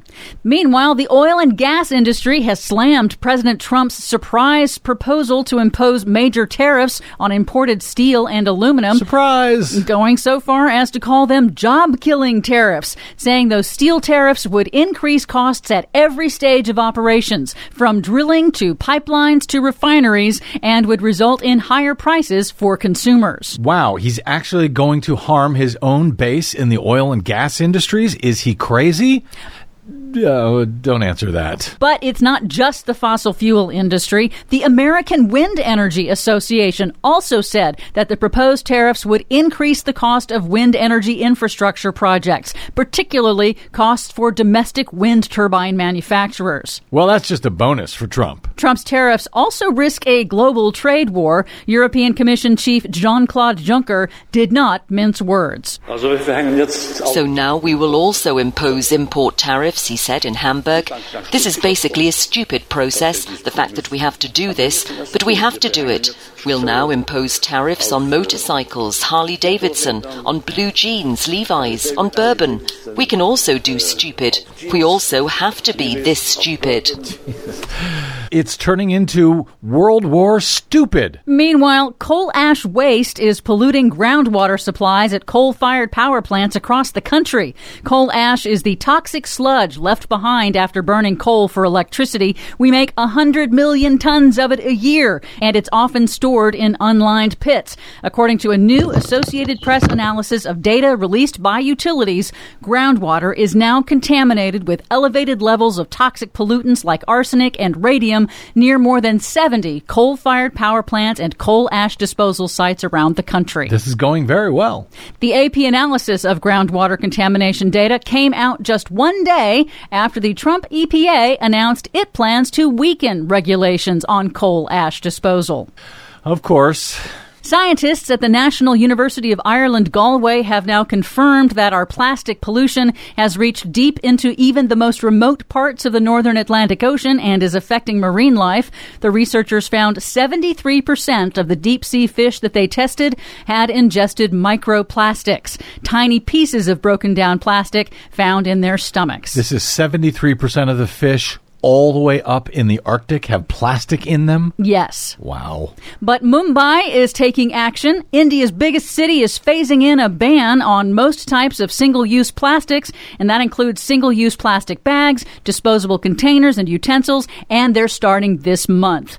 And finally, Hawaii, a state with a $17 billion tourism industry and a persistent plastic pollution problem on its beaches and in its oceans, is moving to become the very first U.S. state to institute a statewide ban on polystyrene food containers. Wow. Thank you, Hawaii. For all of those stories and more, check out our website at greennews.bradblog.com. Don't forget, you can download our reports anytime via Stitcher, TuneIn, or iTunes. Find us, follow us, and share us worldwide on the Facebooks and the Twitters at Green News Report.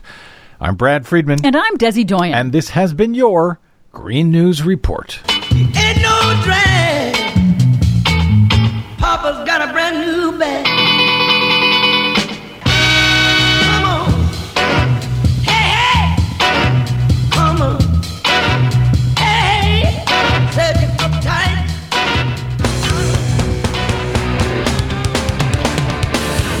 This is Indie Media Weekly, extraterrestrial radio. all the power without the tower.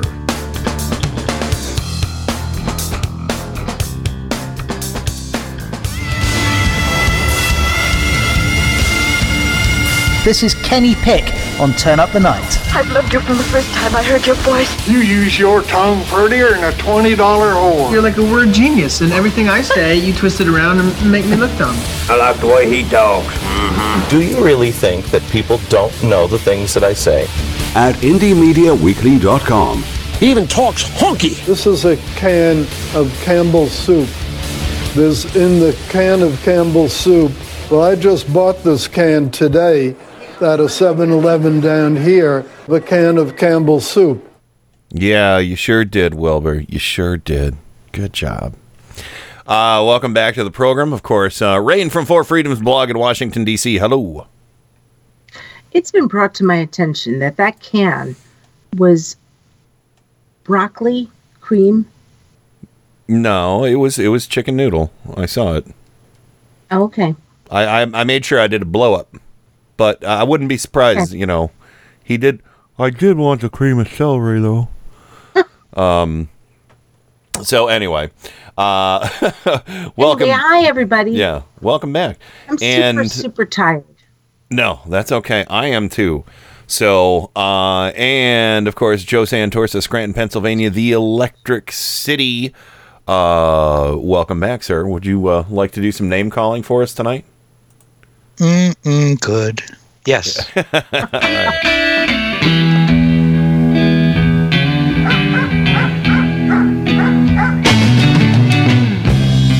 Hey, Joe. Go out to Scranton with me. A place where dreams come true. There is no such thing as an appropriate joke. That's why it's a joke. I say it ain't so, Joe. I'm going to have to be taking your car today. See, I have some top-secret clown business that supersedes any plans that you might have for this here vehicle. Here we go. Buckle up. It's going to be a bumpy one. We could jam in Joe's garage. What's the matter, kid? Don't you like clowns? All right, let's get straight to the biscuits. There you go, Joe. Find a biscuit. Biscuit. Wow, there is a big chat room tonight. I know. It's pretty impressive. I know. Got to clear my throat because this is going to be... Wow. Okay. We have... let's start with Adam Hebert. Adam. We have Bobber in D.C. You know him, don't you, Rainn? Rainn? Okay. Well, I've been told I know of him. All right. His birthday's coming up next month, isn't it? Yes. Oh. You know what? Kate. What? It was their 10th anniversary. Oh. Oh. Nice. A double boner. Yes, boner. It's double boner. Anniversary. Oh, that's going to be a hell of a night for me. It's ridiculous. Okay. We have, I'll do the rest like Daffy Duck. Caitlin Critz. Francie, 57. Jake Holly. Jeans Girl. Ken Sr. Hello, Dad. We have Joey, cool black dude. We have KT Kaser or KTK Acer. I'm not sure which. KT Kaser. We have, what is it? KT Kaser. Okay, I had it right. Okay, Lee again. We have Michelle in South Florida. Hi, Michelle. We have Moonmare, Nova Moonlight, Peter in San Francisco. President, we have Scooter Cans, Theo, Tim Cormall of the Tim Cormall Show, my boss, and Trojan Rabbit. And that rounds out the chat room. Ah. And no Anons, by the way. No Anons. There you go. There you go. We don't like you, Anons. Go away. No, we don't like you at all. Anybody have any birthdays out there? I didn't see anybody post any, but I went to my Facebook and I finally figured out how to view birthdays. So I got a few, not necessarily listeners of the show, but the last man standing, my last conservative friend on Facebook, Armin, his birthday was Sunday. Our mutual friend Dana from Stephanie Miller's show, and she pokes in. She came into our chat room one night when we didn't have a show and was like, "Hey, everybody, what's going on?" I was like,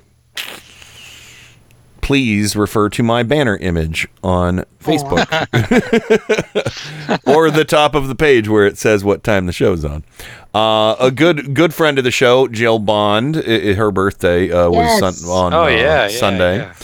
Yeah. And let me see. One of my friends, Daryl, who I've been friends with for a long time, worked on some music with him before.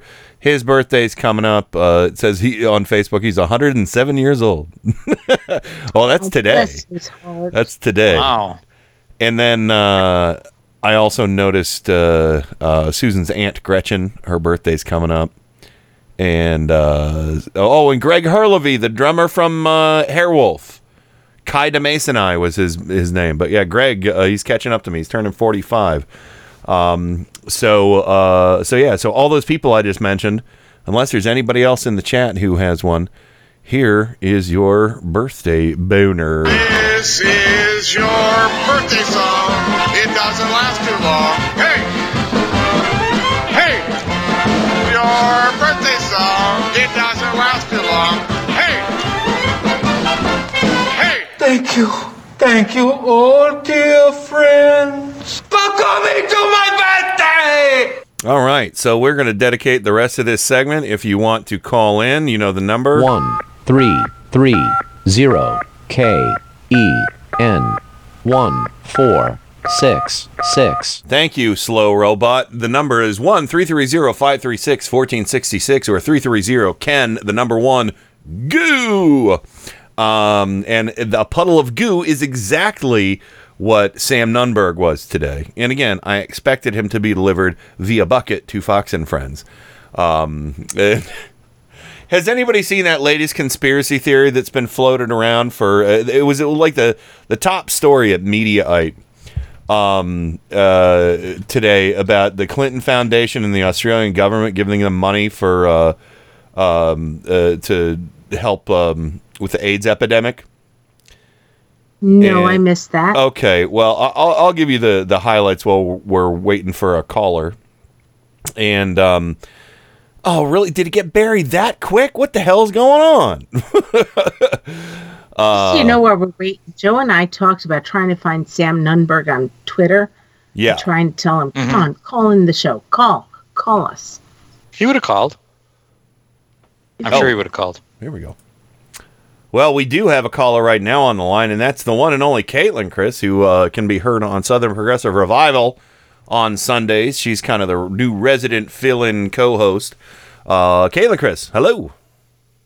Hello. What's up? Hello. Hey.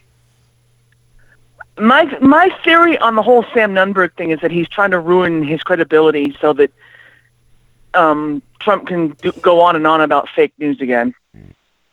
Huh? Wait. Well, the problem is because if you've noticed, his story doesn't stay consistent. No. This is true. No, he was old. So he's trying to ruin his own credibility so that Trump can go on about fake news. And speaking of that, he's apparently now acknowledging that Russia did meddle, but. But he said he hates Trump, Caitlin. I know, but I'm also thinking this is not what he said a year ago. Oh. So what was the but in there? You said but. He said he's like something along the lines of they did meddle, but it didn't affect the outcome. Yeah, I remember hearing that. Okay. I don't know. Caitlin, I just think he was a guy who just seemed desperate and scared and didn't know what to do. And nobody told him what to do when you get a subpoena. And he really, really, really, really, really wanted to protect Roger Stone. Why? That's the question. That's the question. You know, I posited three different theories One being the most obvious, that there was actual Russian meddling and collusion with Roger Stone. The other one being potential criminal activity not related to it, and or possibly something personal, and that he didn't want to take the gamble with of something leaking. So we'll see. Yeah, and then there's his insistence about taking Carter Page off of the contact list. And in he's insisting, I never had contact with Carter Page. Yeah, if you never have contact with Carter Page, then why are you insisting to take him off of the list? Mm-hmm. That, I think, I got to tell you something. I think that part was very interesting because I do believe him when he says, I never met Carter Page. I do. I believe that. I also find it interesting that he found himself on some email lists where he was CC'd along with Carter Page. And he's really nervous about Carter Page. Would you agree with that, or? The thing is, I'm thinking maybe they never met in person, but he may have talked to him otherwise. I think that they emailed and talked. Well, yeah, besides email, like, direct message or whatever, there's... But now, he's never actually met him in person. See, here's the thing. This is me, and if you, Joe, and Ken don't mind me jumping in here, I think that Sam Nunberg knows that he got caught up with some email kind of, all these things, CCC, here's all the people. He said he never met Carter Page. He said, I think that Carter Page is a douchebag. Okay, he didn't say those words, but he could have. He said a lot of things in the last 24 hours. Yes, so much. Yeah, he did. So much. He really did. But I think he knows, I have a feeling that he knows that Carter Page is really in bed with Russia. And he is afraid to get caught up with it. This guy is really scared of a lot of things. And what I don't understand, and I really don't get this, if you're that scared, and if you feel like you're that innocent, then show up at the grand jury. Just him daring Mueller to arrest him. It's like, really, dude? Mueller's arrested lesser people than you. Yeah. Yeah, Papadop. You know what happened when you said that Carter Page was in bed with Russia? His eyebrows raised. So. But it is really interesting, isn't it, Caitlin? I mean, yeah, I mean, and then the whole thing, the whole thing with Putin and the whole missile thing is like, yeah, Trump and Putin are having a penis size contest. Oh, see, you totally took me off guard there. Don't say penis in this house. So, see, you got lulled to sleep there, and boom. Vladimir Putin. You said penis. I'm leaving. Roof. Don't say penis in this house. Even the dogs don't like it when people say that word. So. Come on, man. You already took things away. Please don't bring that up. No, I'm sorry. So let's see here. I want to. Caitlin, Chris, anything else you want to add before we let you go? Want to leave things open in case anybody else wants to give a quick call in? No, I'll let somebody else have a chance since I'm apparently talking a lot on the network as it is. This is true, but that's okay. So I'll see you on Sunday. We'll call in on Friday if you want, but we'll talk to you on Sunday on Southern Progressive Revival as well. Okay. Talk to you later. All right. Bye-bye. Bye-bye. Bye. So, all right. She got the P word in there, everybody.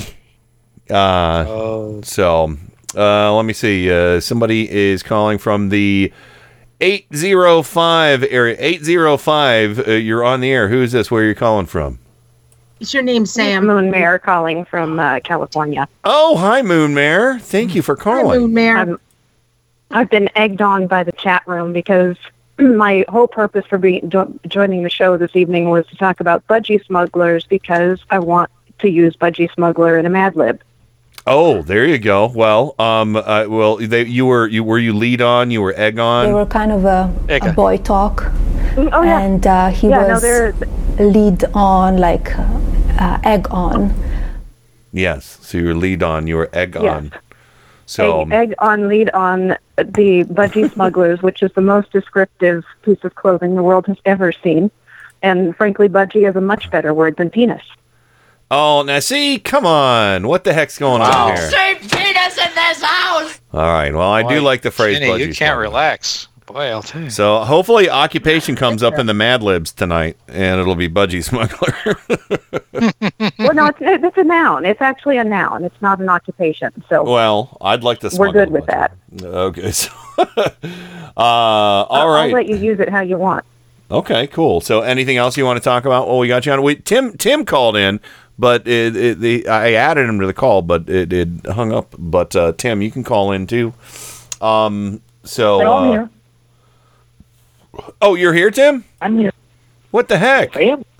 Oh, okay. Cool. Hey. Well, real quick, though, Moonmare, anything else you want to add real quick? No, my brain is dead. I have absolutely nothing clever to add. All right, well, that's what Nunberg said last night. This is true. That's exactly what he said. So, all right, have a good weekend, guys. It is antidepressants. Okay. And alcohol. Yeah. All right. Yeah, we'll talk to you later, Moonmare, okay? Bye, Moon. Right. Thanks for calling. All right, Tim Carmel, what's going on, man? Timmy. Hey, how are you guys doing? Doing well. Hey, Tim. Doing very well. The reason I called in tonight is because, we've all been obsessed with this this Sam Nunberg. My God. Yes. I have. Right. How long's your show going to be next? How long's your show going to be next Sunday? Yeah, right. But for Rainn, I'm reposting it right now in the chat. Did you guys see that the little child, 2-year-old child who was obsessed with Michelle Obama's portrait? God! Yes, Parker Curry. And I just reposted the article from the Washington Post where Michelle Obama met her and danced with her. Oh yes, yeah, I love this story so much. It is so beautiful. Don't know, and I posted it on Twitter and Facebook, and I said, remember when we had a first lady who loved the people? Mm-hmm. Yes. And here's the magical part about this story. Okay, I got to jump in with this one because literally this afternoon I was all like, because I'm a woman and I'm emotional and I love it and I embrace it. So and we love that, Rainn. Yes. We do. So this little girl, her mom took her to the portrait gallery about maybe a week or two ago, and this little girl saw the portrait of Michelle Obama, and according to the first WayPo story, the mother couldn't get the girl to look at her camera. She was obsessed with this portrait. And it's beautiful, by the way. Yes, mm-hmm. It is. Yes, it is. And so, story came out. This little girl literally thought that Michelle Obama was a queen. Rightly so. Happened. Yes. And so today there is the Twitter thing and there's the Washington Post story that Tim posted. Michelle Obama showed up at Parker Curry's house because her mom lives in D.C. Oh, cool. So it's not like she had to even travel. She didn't have to travel. She just found out where Parker Curry's mom lived, and she showed up, and she danced with this little 2-year-old girl, Parker Curry. Little 2-year-old girl, to me, is the queen. And so we had two queens dancing today. Yeah. I hope I said that right, Tim. Oh, yes. And what it reminded me of is, you remember when the elderly lady got to dance with Obama? Yes. And I think she actually passed away, I believe I read on Facebook maybe a couple months ago. But she got to dance with Obama, and I thought that was just the most wonderful thing. And I, again, I go back and say, remember when we had a president and first lady who were for the people? And I did see another post, I think it was a news alert on my phone, that talked about how the Trump administration does not want to interface with citizens. They don't want anything to do with people. They just want to, do what they do. They want. Trump wants to be adored. Is all the he he'll interact with people if there's like 5,000 of them all screeching, USA, USA, or Trump, Trump, Trump. Or if he goes to the hospital and they say, "Oh, I love you. I was a supporter of you. I heard you're a big fan of mine." 20 minutes. Yeah, he was there for 20 minutes. But I'm really happy that Tim called in to talk about this because I genuinely miss the Obamas. Oh my God! In the fact that there's so many reasons why we can miss them, but today, seeing Michelle Obama going to the house of this 2-year-old girl, Parker Curry, to dance with her.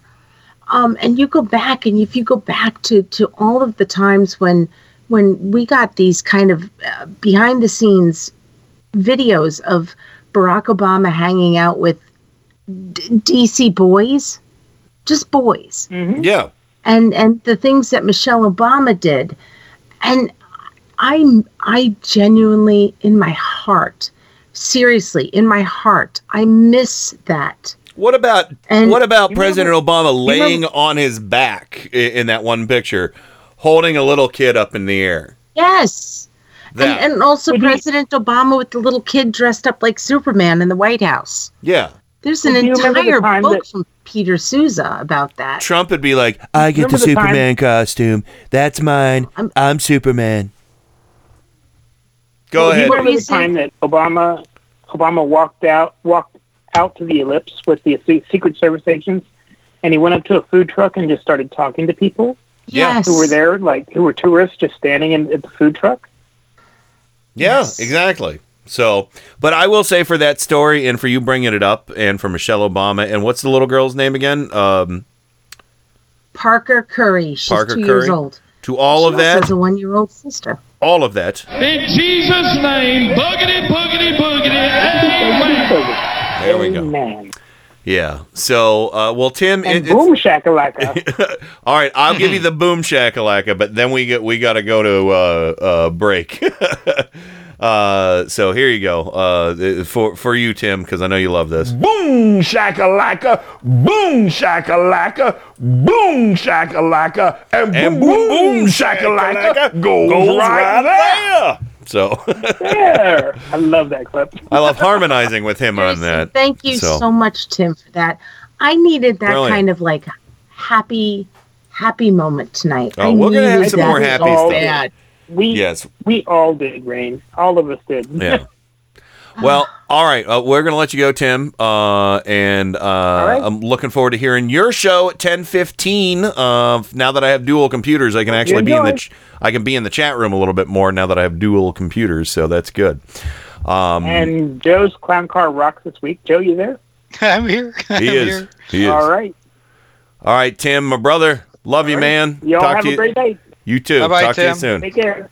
Bye-bye. Bye-bye. So, all right, there we go. We definitely have to run to the break. When we come back, we're going to keep it to a minimum. I'm almost through all of the audio with Sam Nunberg. And then we have some fun stuff with Stephen Colbert. I might say, I don't know. It's just...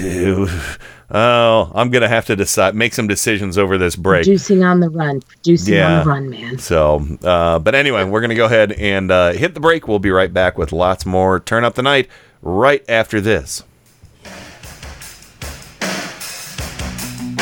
Turn Up the Night with Kenny Pick. If you've got a chair, sit down. Relax. I got some stuff to say here. Broadcasting live on Indie Media Weekly Radio. Light out, everybody. Every Sunday and Monday at 10:30 p.m. Eastern, Indie Media Weekly presents the Sci-Fi Double Feature with two old-time radio shows from the science fiction and horror genre. The Sci-Fi Double Feature every Sunday and Monday at 10:30 p.m. Eastern, right here on Indie Media Weekly.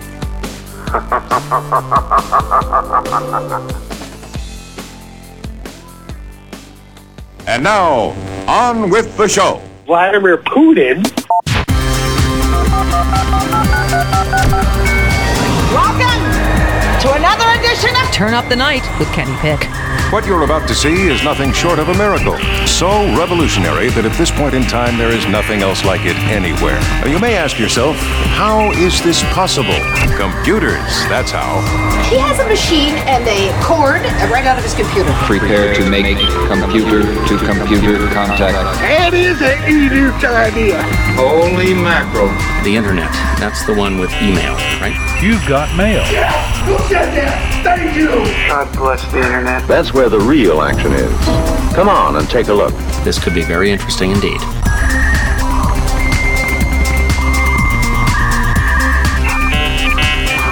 Welcome back to the Tuesday edition of Turn Up the Night with Kenny Pick, broadcasting live on IndieMediaWeekly.com worldwide. And, of course, joining me, as always, on the program, Mr. Joe Santorsa, Scranton, Pennsylvania, the Electric City. Hello. Hi. Hello, yes. I'm here. All right. And, of course, Rainn from Four Freedoms Blog in Washington, D.C. Welcome back to the program. Rainn, were we too quick back from break? Did we lose Rainn already? Was it a quick break? It was a standard break length, actually. Oh yeah. It was the on with the show break. Anyway, well, I believe Rainn is out there somewhere in the interwebs. She might have gone down the wrong tube or something. Until we hear back from her, we're gonna hop straight back into this because I didn't record this audio, so it couldn't be played. Say that again. I did not record this audio, so it could not be played. So this is where we're going right now. We're gonna go ahead and get to the Erin Burnett stuff. I'm back. Okay, there's Rainn. All right, you're just in time for the last Nunberg, the Nunberger audio. This is him with Erin Burnett, and she has a rather pointed question. Don't worry, kids. We're going to have some fun on the show. Here's the part one. I reached out to a Trump ally before you came on to say, what do you think about Sam? What would you say? And essentially this person told me, I just want to be direct because he's not the only one to say it. Yeah. You're drunk or off your meds. At least half a dozen other CNN reporters have received similar messages. What do you say to them? I mean, is this a hit job or is there something wrong? No. I don't care what they say. I think it's fun. You know what? I really could care less what the Trump White House has to say about me. They have a president, as you know. What was your poll that you produced last week, Erin? What is he at, 38%? You're talking about his approval rating. Yeah, his approval rating. So any of them to criticize me, I could tell you, if Roger and me were in there, Trump would be at 55%. Like Roger Stone. Yes, Roger Stone. So whatever they want to say, they could say whatever they want about me. I don't care. Once again, I would say they're doing a terrible job for him. And they've been doing a terrible job since he's been elected. Are they trying to do some coordinated hit job on you by reaching out to reporters and saying those things about your state of mind today? I don't know. This is the first time I've heard about this. They can do whatever they want. The first time he heard about that, because he was going back and forth between phone calls and studios all afternoon. And bars. Wow. Oh, goodness. And liquor cabinets, you know. You know who else also did a terrible job? The law school that educated him. Yes, this is true. I don't even know about that. I feel like this guy, I got to say this, I've been thinking about this since yesterday. Sorry, coughing. All right. I feel kind of bad for him. I feel like he's panicking. Well, and I feel like he's a guy who just doesn't know where to go because evidently he didn't have a lawyer. Well, I do feel a little bad for him. His father's a lawyer. Well, evidently... And he's by the way, I think my lawyer's going to dump me right now. His father, see, but the thing is that Roger Stone is his father figure. So I don't know. We're not going to get to the Ari Melber stuff tonight. No, and that's fine. I don't even have it. So yeah. No, and here's the thing. But part of that interview, Ari Melber, and I found that interview amazing because Ari Melber said, "Look, I'm interviewing you. but I'm also talking to you as a human. And then later on in that interview, he made it really clear, I'm talking to you as a lawyer. And Ari Melber said to him, are you okay? Yeah. And I don't know what went on with that dude yesterday.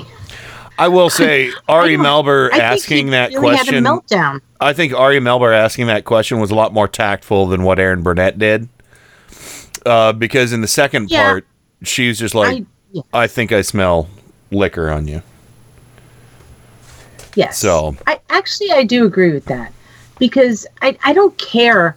Personally, I don't care if he was drinking. I don't care. I don't care about that. No. The guy was saying things. Yeah, and one thing I want to say to your point, though, about feeling bad for him, I don't feel bad for him in the sense that it's like, I of course, have compassion for all fellow human beings, but when you align yourself with a racist, bigot, homophobe, sexist, xenophobe like Trump, I thought you were talking about Roger Stone. My pity level goes, oh, no, not Roger Stone. Fuck him on in the fucking ugly-ass dumb horse he rode in on. So it's important to remember that he was kicked out of the Trump campaign in 2015. Yeah. So at this point, that's 3 years. Mm-hmm. That's 3 years. And so there is a part of me that I get what you're saying, but what I saw yesterday after watching all of those interviews today, because yesterday was just crazy. He looked like a guy who just looked desperate, didn't know where to turn, and the only place he felt like he could turn was media, which, you know what, they didn't really help him out too much. No. They really didn't help him out too much. So I don't know what he was getting at or what he was looking for. Because nobody said, you go. You ignore Bob Mueller. Do it. Yeah. Nobody said that. Does that make sense? I hope that makes sense. It does. But let's go ahead and play the next clip from him with Erin Burnett real quick. Sam, I have to ask you one other thing. Yes, ma'am. And it's an awkward question to ask, but, I've interviewed you before. You're sitting very close to me. Yes. We talked earlier about what people in the White House were saying about you. Yeah. Talking about whether you were drinking or on drugs or whatever they had happened today. Talking to you, I have smelled alcohol on your breath. Well, I have not had a drink. You haven't had a drink, so that's not... No. So I just, because it is the talk out there, again, I know it's awkward, let me just give you the question that you can categorically answer. Have you had a drink today? My answer is no, I have not. Anything else? No. Besides my meds. Okay. Antidepressants, is that okay? No, I'm just trying to understand. Well, look, they they can say whatever they want. I don't really care. Once again, they're pathetic. Their president has a 33% approval rating. Uh-huh. What was the rating number you guys released? I don't know the exact number. It was in the 30s. So whatever they want to say about me, that's fine. Once again, Roger is very nice. Roger has a relationship with the president. Roger's very loyal to the president. I don't care. Okay? I'm the one who was treated terribly by him. Mm-hmm. And I'll say that 1,000 times. So whatever they want to say, they've tried to use that against me. This was their big thing. Well, I'll tell you one thing. I didn't steal from the campaign. Okay, I didn't have an illicit affair with a married man. Oh, all I did was work for him for 4.5 years. And now I get this crap. After legal bills. After legal bills, so. This is the thing. I need to say this. I get what Burnett was saying, and I don't want to, just make her out to be a bad person. Whether or not he was drinking is not the fucking point. Yes. Listen to the words that he's saying. Yes. Because by the time I saw that interview, his face, his nose was red, his cheeks were pink. And, you know, it didn't look like that during the Melber interview or the Borger interview, which I didn't see. I don't that one was on the phone, I think. I think the Borger one was on the phone. It was. I can't keep track of it. I really can't keep track of it. But the bottom line is that the guy was saying, he was saying things over and over and over and over yesterday. Ridiculous. Doesn't matter if he's drinking it. By the time he got onto Burnett, do you blame him? He's still saying the same things. I definitely don't think he was drinking. If he was drinking all day, there's no way he would be able to function the way he was doing. I mean, you know, maybe he had a cocktail between shows or something.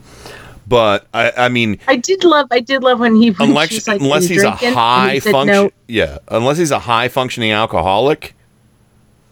I don't know. Okay, or that. But one of my favorite parts of that was, I smell alcohol on your breath, and he said, "Well, I'm taking antidepressants." Yeah. I'm thinking, wow, I didn't know that they smelled like bourbon. Yeah, well, yeah. So, I tell you. Yeah, go ahead. And we're going to wrap this up and move on to another story. So everybody get your final thoughts in on Nunberg now, Joe. So there you go. By the time I got to Erin Burnett, I was drinking. And you don't drink? No. I think a lot of people last night, watching this all day, were just like, I demand to have some booze. There you go. Because it was harrowing. I just hope in the future we could talk about this. His obsession with Roger Stone is worth revisiting. I concur, and I think we're going to get some information about this too. I mean, it could very well be this guy is a ghost online when it comes to, outside of working for Trump and television appearances. So there, again, Roger Stone. I mean, to me, it really sounds like they love each other. At least Nunberg loves him. In maybe just as a best friend, maybe truly as a father figure, but maybe it's more, and that's fine if that's the case. But again, why do you align yourself with conservatives who want to, and again, I can't speculate, but to me, it sounds weird. And that also was really weird too, because he said, I'm not the one who had an affair with a married man. Mm-hmm. He did say that. I mean, again, he was rambly, and most people would say something like, I'm not the person who had an affair with someone who was married. Normally, normally in conversation, you would say, look, hey, I'm not a cheater. You wouldn't go into the specific of that. So, again, I don't know. And if you go back to this, and I'm going to make this really quick, if you go back to that interview, the Melber interview, and also the Tapper interview, and the Katie Tur interview. His biggest thing was that he is trying to protect Roger Stone from what he has a theory about. Mm-hmm. This is really important. He said, I think that the grand jury and I think that the Mueller investigation is trying to go after Roger Stone. I think, I have a feeling. It's my thoughts. Yeah. And nothing at this point bears that out. So I find his obsession with Roger Stone something to think about. It is odd. But, odd in the sense it's like, fine, if they're, romantically involved or something like that, whatever, surrogate father, whatever. But again, it's just one of those things that, yeah, they're just trying so hard, I don't know. Well, you shouldn't be covering up for Roger Stone so much if he thinks Roger Stone is innocent. No. Then go to the grand jury and just tell your truth if you know that Stone is innocent. Yeah, who you should be covering up for right now? Just like Trump does. Vladimir Putin. Cover up for him. So All right, well, I want to get to this real quick. This, Joe, unless you have anything else on this, I'm gonna shift gears. I got a I got a different story here. Throw it into second. All right. Here we go. Representative Claudia Tenney, Republican from New York. She looks and sounds like Laura Ingram's meaner older sister. She was on a radio show right after the Parkland massacre, and she said this. It's interesting that so many of these people that commit the mass murders end up being Democrats, but we don't want to, the media doesn't talk about that either. She said that with zero facts, of course. Herb Cain said, I don't have facts to back this up. There is absolutely nothing to support the fact that that isn't it funny how all these murderers turn out to be Democrats, right? And it went unquestioned by the talk show host she was discussing this with. He didn't even ask a question. She just volunteered that information. She's running for re-election. She's gearing up for the primary. And it looks like it's going to be an easy seat for Democrats to win in New York. So for her to say that, kind of tone deaf and potential political suicide. Fingers crossed. And a reporter confronted her at an event the other night and asked her about that. And, she was not happy. Comments that I made about what? On the Fred Dickens radio show. Yeah, we're not talking. Look, at first of all, okay, we took a commitment to civility. I implore everyone, turn on CNN, turn on the news media on the left, and watch every day the constant drumbeat of blame to Republicans, the hysteria over President Trump, the constant Russia collusion story, which is now turning out to be a farce. Look at the constant, just vicious rhetoric coming out of the resist movement every single day. Did you listen to what I said? I did. Yeah. So every single day. Organizations have said those mostly false statements. Yeah. Actually, they're not false statements, but let me tell you what this is. The false statements every single day. The media, the Democrats. What are they doing? Turn on the media. The drumbeat every single day is it's Republicans, the NRA, the Republicans cause all of these things to happen. I don't think so at all. I'm telling the truth. There's inequality here. Not all of these people who commit terrible crimes. Are you going to let me answer the question? Oh, she's starting to get heated here. There's a part two to this. So yeah, she... Snowflake. Oh my goodness, but I implore you, turn on CNN. Yeah, I implore you too. Watch CNN. I listen to it every day. I implore you, turn on CNN and listen to this hateful rhetoric they're spewing. What? Specifically, tell me what? Because Fox News is out there that she's talking about beating the drum. They're out there beating the xenophobe drum. They're out beating the anybody that's not a straight white Christian can go fuck themselves are on Fox News.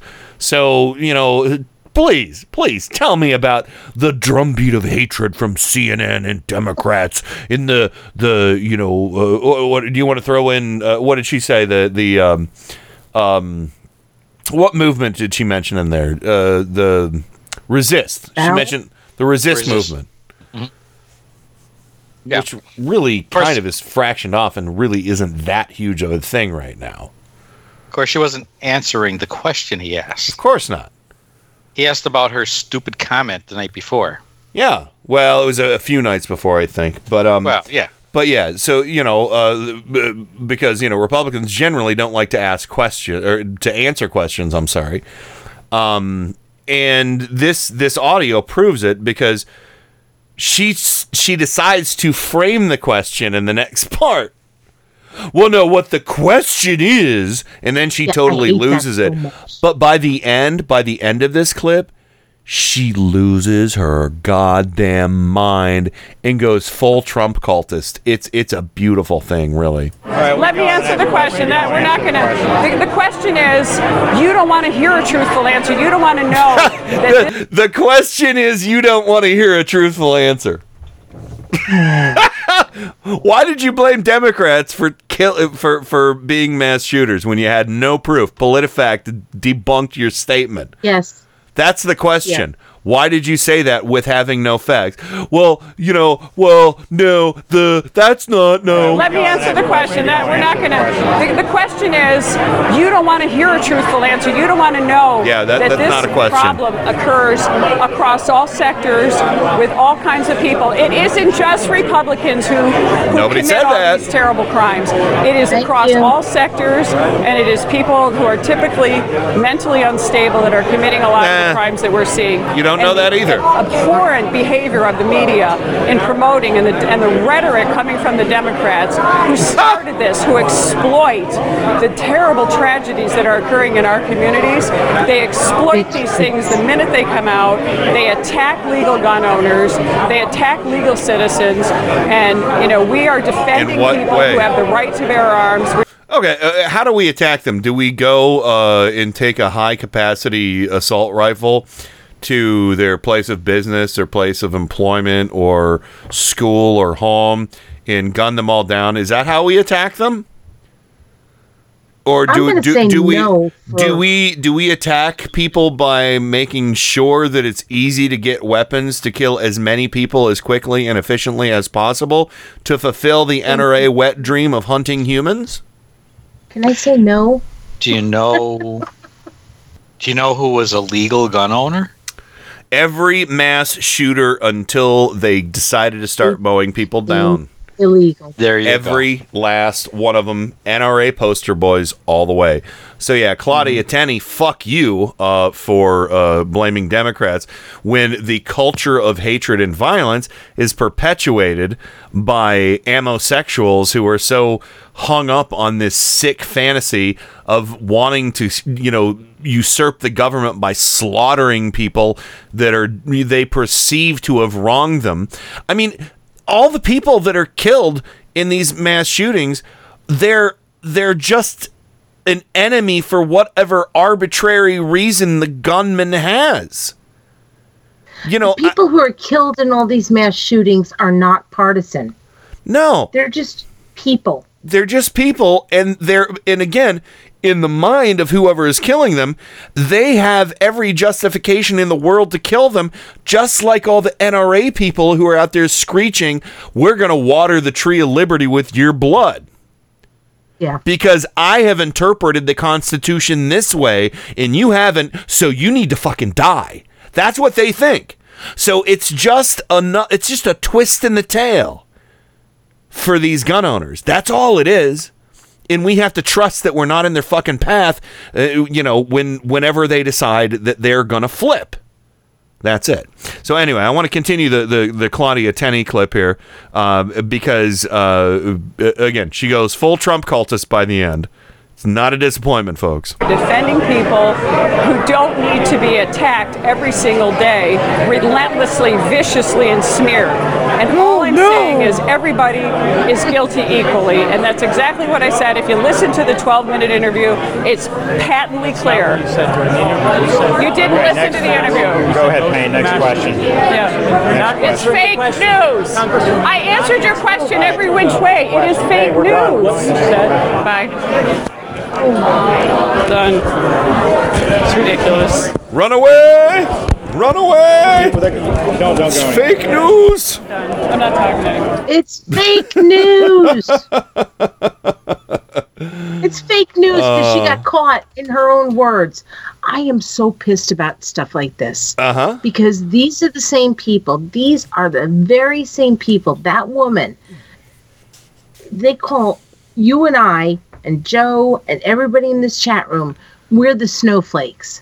Yeah. And when they're confronted with the facts, they run away and claim fake news. Well, I mean, you know, and Rainn, I just talked about this last week too, is I went to Breitbart and put happy little smiley faces when they were melting down about Trump wanting to grab guns. And they're like, "You motherfucker! We're gonna report you, and we're gonna flag you, and we're gonna get you out of here, off of the comment section on Breitbart for putting a smiley face here. That's a microaggression. Oh, it's priceless. You dirtbags, you filth. They're not even snowflakes because snowflakes are pretty." And interesting and fascinating and science-y. They're dirt balls. Guess what? Snowflakes are truth. Yes, they're dirt balls is what they are. They don't know. They're what do you, I would like to know a technical term for the ball of dung that dung beetles roll up because that's what they are. What is it called? Is that called their little a dung ball? A dung ball. Yeah. No. All right, rolly dung ball. There we go. There, dung ball. There's our defense. Hey, call me a snowflake anytime you want, because you're a dung ball. A rolly dung ball. A rolling dung ball. Yes. Mm-hmm. And so anyway, it's so amazing. Claudia, Claudia Tenney. I hope to fucking God she gets just blasted in the midterms and has to hang her head in shame and become a rich lobbyist. There you go, you libtards, your violence. You want her blasted. Oh, yeah. Yeah, go ahead. Blast it at the ballot box. So, yeah. But, blasted. Yes. Well, she is from the Oneida region of New York. So Oneida, huh? Perhaps when we talk about snowflakes, we can talk about a blizzard of snow. A flurry of activity at the voting booth. Yeah. A meltdown. Right. That woman is... She's a dipshit. So, yeah. All right, yes, let's go ahead and do this. We're gonna play her.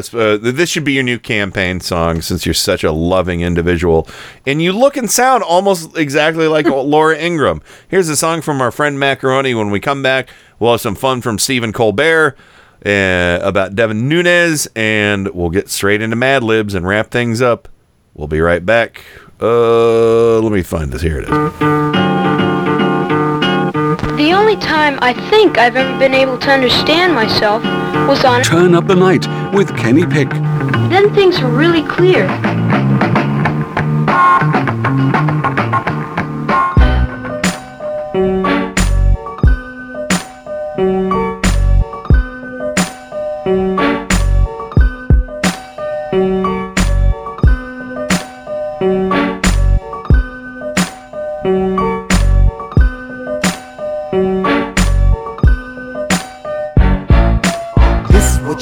When you living with stress, this is what you play to get shit off your chest. This is what you play when people got you fed up. This is what you play when you just don't give a fuck. This is what you need when your car breaks down. This is what you need when there's traffic all around. This is what you need when you just walk in and catch your fiance with your best friend. This is what you play when you get laid off and find out that your final check's way off. This is what you need when you run out of weed or your baby mama tripping with your firstborn seed. This is what you need when them ends don't meet. This is what you need when you fighting in the street. This is what you play when you all the way through. This is what you play when you say fuck you, fuck you. This is something real for everyone who feels like throwing middle fingers in the air. If you ever been stuck or down on your luck, throw your motherfucking fingers in the air. This is something real for everyone who feels like throwing middle fingers in the air. If you ever been stuck or down on your luck, throw your motherfucking fingers in the air. This is what you play if your boss is a jerk. This is what you play when you on the way to work. This is what you need when you come up shoulder or at the drive-thru when they fuck up your order. This is what you play when you waiting in line. This is what you play when people wasting your time. This is what you need when someone breaks your heart and says, me and you, we need some time apart.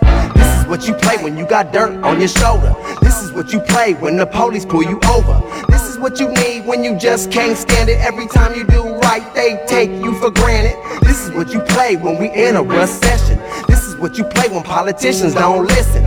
This is what you play when you all the way through. This is what you play when you say fuck you, fuck you. This is something real feel for everyone who feels like throwing middle fingers in the air.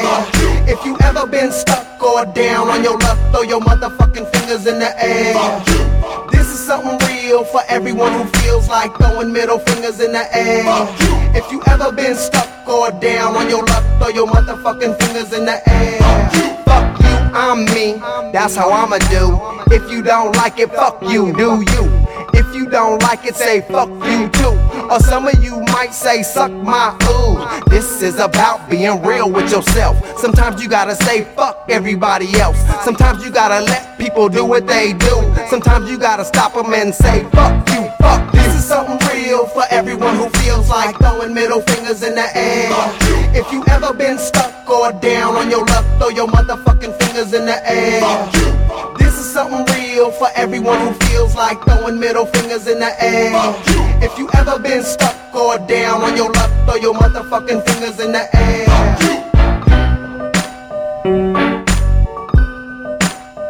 Fuck you. Fuck you.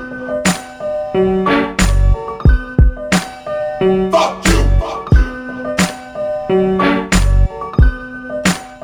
Fuck you. Fuck you.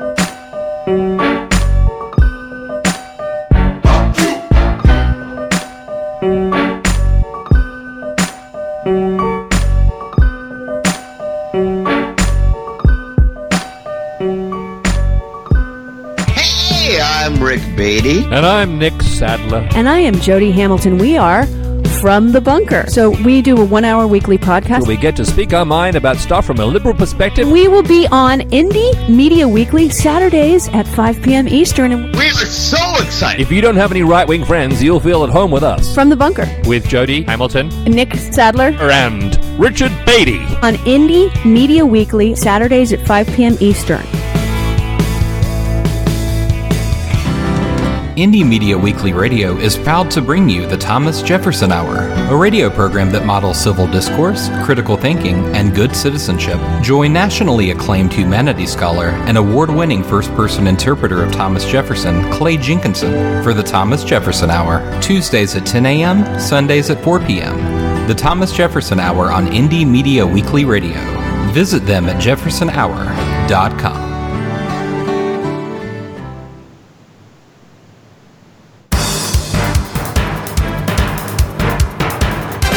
Turn Up the Night with Kenny Pick. Where is it that you're from? Cleveland. Cleveland. Lake Erie. Erie. What was once the mistake by the lake is now the roar by the shore. I'm rapidly becoming a big underground success in this town. Cleveland has taken its honored place in the building of America. Fuck you, Cleveland! Yeah! Yeah, thank you, Cleveland. Thank you, Washington, D.C., and thank you, Scranton, Pennsylvania. Yeah, thank you so much. Vladimir Putin thanks you. So welcome back, guys. Hey. Hi. I like butterscotch pudding. Oh, I do too. Oh, you know, butterscotch pudding? That's some of the best stuff right there. It is. Butterscotch pudding gets a bad rap.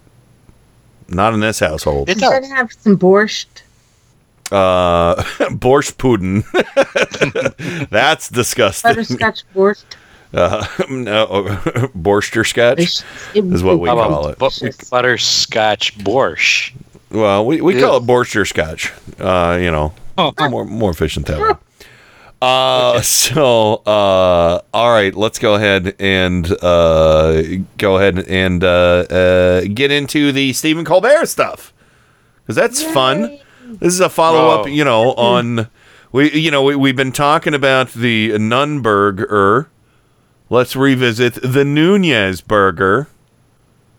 And oh no, I don't want to put it there. Hold on. I don't want to put that Nunez burger there. I'll need to put it over here. There. So this is Daffy. This is kind of a long clip, but Stephen Colbert went to Washington, D.C. the other day to talk to lawmakers about the memo fever. Memo fever was happening recently. And Colbert decided to hit the streets in D.C., go to the Capitol, and he talked to Adam Schiff, and he talked to what's his name? The what's the Republican that hates Trump? Flake, Jeff Flake. There you go. Yeah. Oh, yes. And so there's a little bit of flashback stuff here, and I tried to get this as best as I could. There was one part that I really wanted to keep in, but it was so visual I had to take it out. But this is a longer one, and then as soon as this is done, we'll talk about it for a couple minutes, and then we'll get to Mad Libs. So here you go. You remember about a month or so ago, America had memo fever? Oh, yeah. Everybody was talking about the memos. Right. There was a hashtag release the memo, which was about a memo written by House Intelligence Committee Chair and youngest man at the seniors brunch, Devin Nunes. Well, last Friday, I went down to Capitol Hill to investigate the investigations and distribute my own memo about Devin Nunes. Can you read what is on the memo? The memo says investigation update. Devin Nunes is a, and then it's redacted. Yes, we don't know. Adam Schiff. Devin Nunes is a, and we're not allowed to release that information. That's right classified. Now. CBS won't let me say it on air either. I think that this should be released. Devin Nunes is a. Yeah. This is Jeff Flake. Anything. Good. Yeah, we don't know. Do you have any guesses what it might say underneath there? Former dairy farmer? Former dairy farmer. Yeah.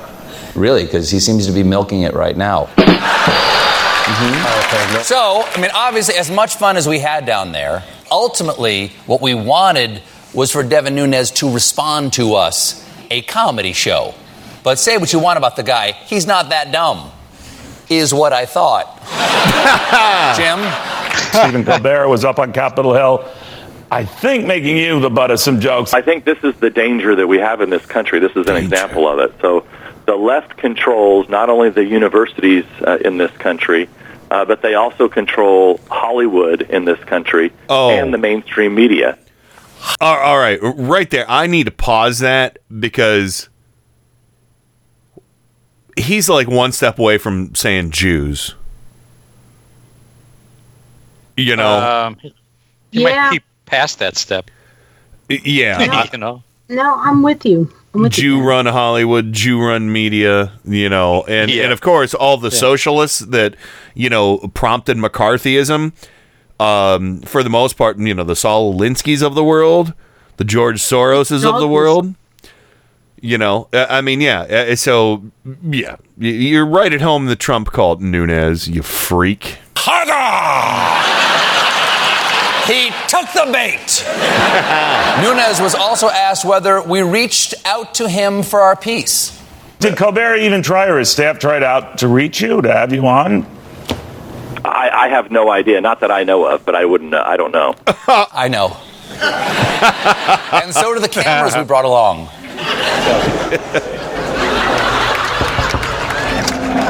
He's knocking. I'm going to pause it right there. He's literally knocking on the office door of Devin Nunes. And the camera's right behind him, and you see a bunch of staffers there. And this is what happened. Hey. Hi. Stephen Colbert. Is the congressman in? He's not in? Unfortunately, no. I'm sorry. No? Okay. No, unfortunately, we can't film in the office. Okay. Could I leave something for him? Of course. Thank you very much. You left his memo. Release my memo. So either your staff didn't tell you that I charged into your office, or you're not telling the truth. So is Devin Nunes a liar? Not that I know of. But still, Nunes was a pretty good sport about the whole thing. I enjoy the attack. If they want to continue to attack me, that's fine. Great, because we've got shows all week. In fact, let's show some of the jokes we didn't use until now. Does it ever surprise you as ironic that Devin Nunes is the head of something called the Intelligence Committee? I'm not going to comment on that. No, okay. Now, it was nice about that, but I also asked Adam Schiff if Nunes even wanted to learn about collusion from their witnesses. At any point has Devin Nunes done this? I can't hear you. Yeah. So I paused it there because then Colbert went on to say, Yeah, so Nunes, here's the president you're protecting. It would be interesting to see. I will tell you this. Russia, if you're listening, I hope you're able to find the 30,000 emails that are missing. I think you will probably be rewarded mightily by our press. And then he says, but here's me being the real danger. And it shows him in kitty ears doing a little kitty dance and like licking his paws and dancing around. So that's the real danger, is that a bunch of filthy liberals are making comedy shows, but not Trump trying to call for Russian interference against his political opponent. Yeah. That's right. Yeah. Yep. I know who we should ask and see what's worse. Vladimir Putin. Yeah. Putin. Butterscotch. So, but anyway, thoughts on this? I was waiting. I'm sorry. I was waiting for him to say, "Did you laugh?" No, Jew. Oh yeah, right. That would have been bad. That would have been bad. That's right. So. Rainn, any quick thoughts on that before we delve into the wild and wacky world of Mad Libs? No, let's just delve into it, because all right, the comment I have is going to take hours. Well, anyway, but no, thank you for showing me that video. That was great. So, and God bless you, Stephen Colbert. I'd become Catholic for that man. All right, here we go. I'm as mad as hell, and I'm not gonna take this anymore. This is madness. Don't get mad, Mad Libs. Oh, God bless Mad Libs. Okay, so now keep in mind, this is the one. This is a bit of a cheat Mad Lib here that we're doing. This one is the heavily. This is the one where I put in ridiculous for every adjective for Sam Nunberg. So this is the heavily Nunberg centric Mad Lib. Okay. So what I want you to do is every time I mention a person, male or female, for this, I want you to pick somebody from his email list. Okay. Okay, I got it. So, name of someone on Nunberg's email list, male, Rainn? Carter Page. Okay, there we go. Same one for you, except this time female, Joe? Hope Hicks. Okay, there we go. And Rainn, I need part of the body, plural. From the email list? No. Only when I mention people's names. Only when I mention people's names. So, part of the body, plural. This could be anything. Paul Manafort sounds like a body part. Manaforts? Yeah. Okay. All right. No. We'll say that because I got more names I got to put in here. A couple more names. So just give me a part of the body plural. What do you? Body part. How about penis? Okay. So that will be plural. So it'll be penises. Yes. And I got to say, don't say penis in this house. All right. Joe, an adverb. Ridiculously. Well, okay.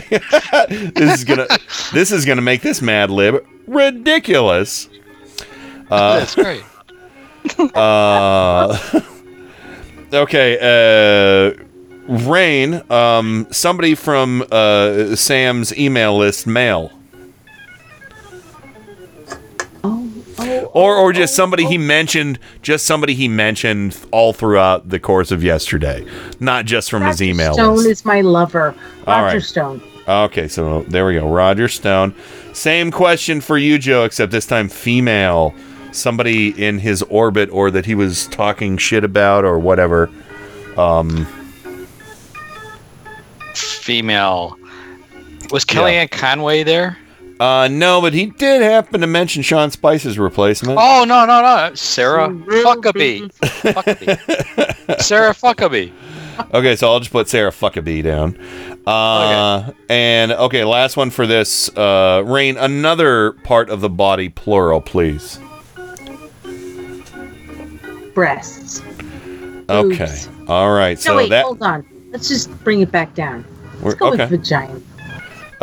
Oh, so you're going with the matching set then? I'm going with vagina. All right. You got it. Well, I'm saying because we had the P word, now we have the V word.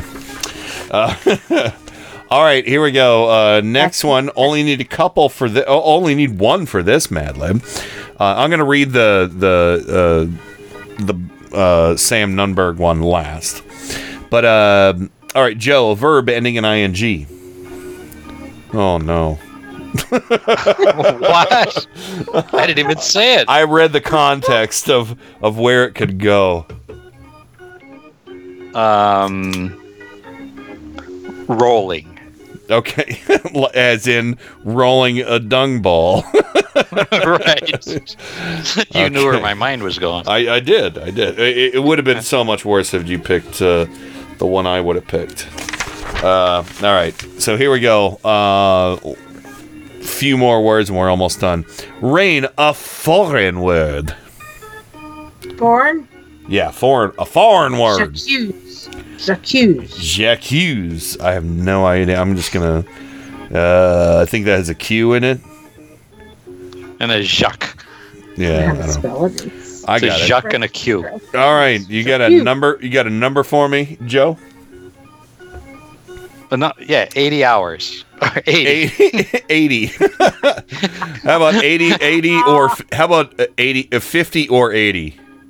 50, either one. I'm going to put 50 or 80 down. That'll actually be 80. The number. So, Rainn, a type of liquid? Fluid. Okay. Fluid is a liquid, and a liquid is a fluid. Yes, it is. And Joe, I need a verb. A verb, subpoenaing. Subpoenaed. Subpoenaed. Oh no, actually, subpoena. Subpoena would be it, because. Yeah. Okay, and Rainn, a verb, past tense. Dead. Died. Thank you. I hate verbs. So. I hate verbs. I thought you hated adverbs. I hate them too. Oh, okay. Yeah. So I think that works. I have some hate. Okay. All right. So we'll start with where we just finished off here. This is canoeing, which is funny because somebody actually gave me the word canoe. When I was filling this one out. So here we go. Canoeing. Canoe comes from the Spanish word "j'accuse."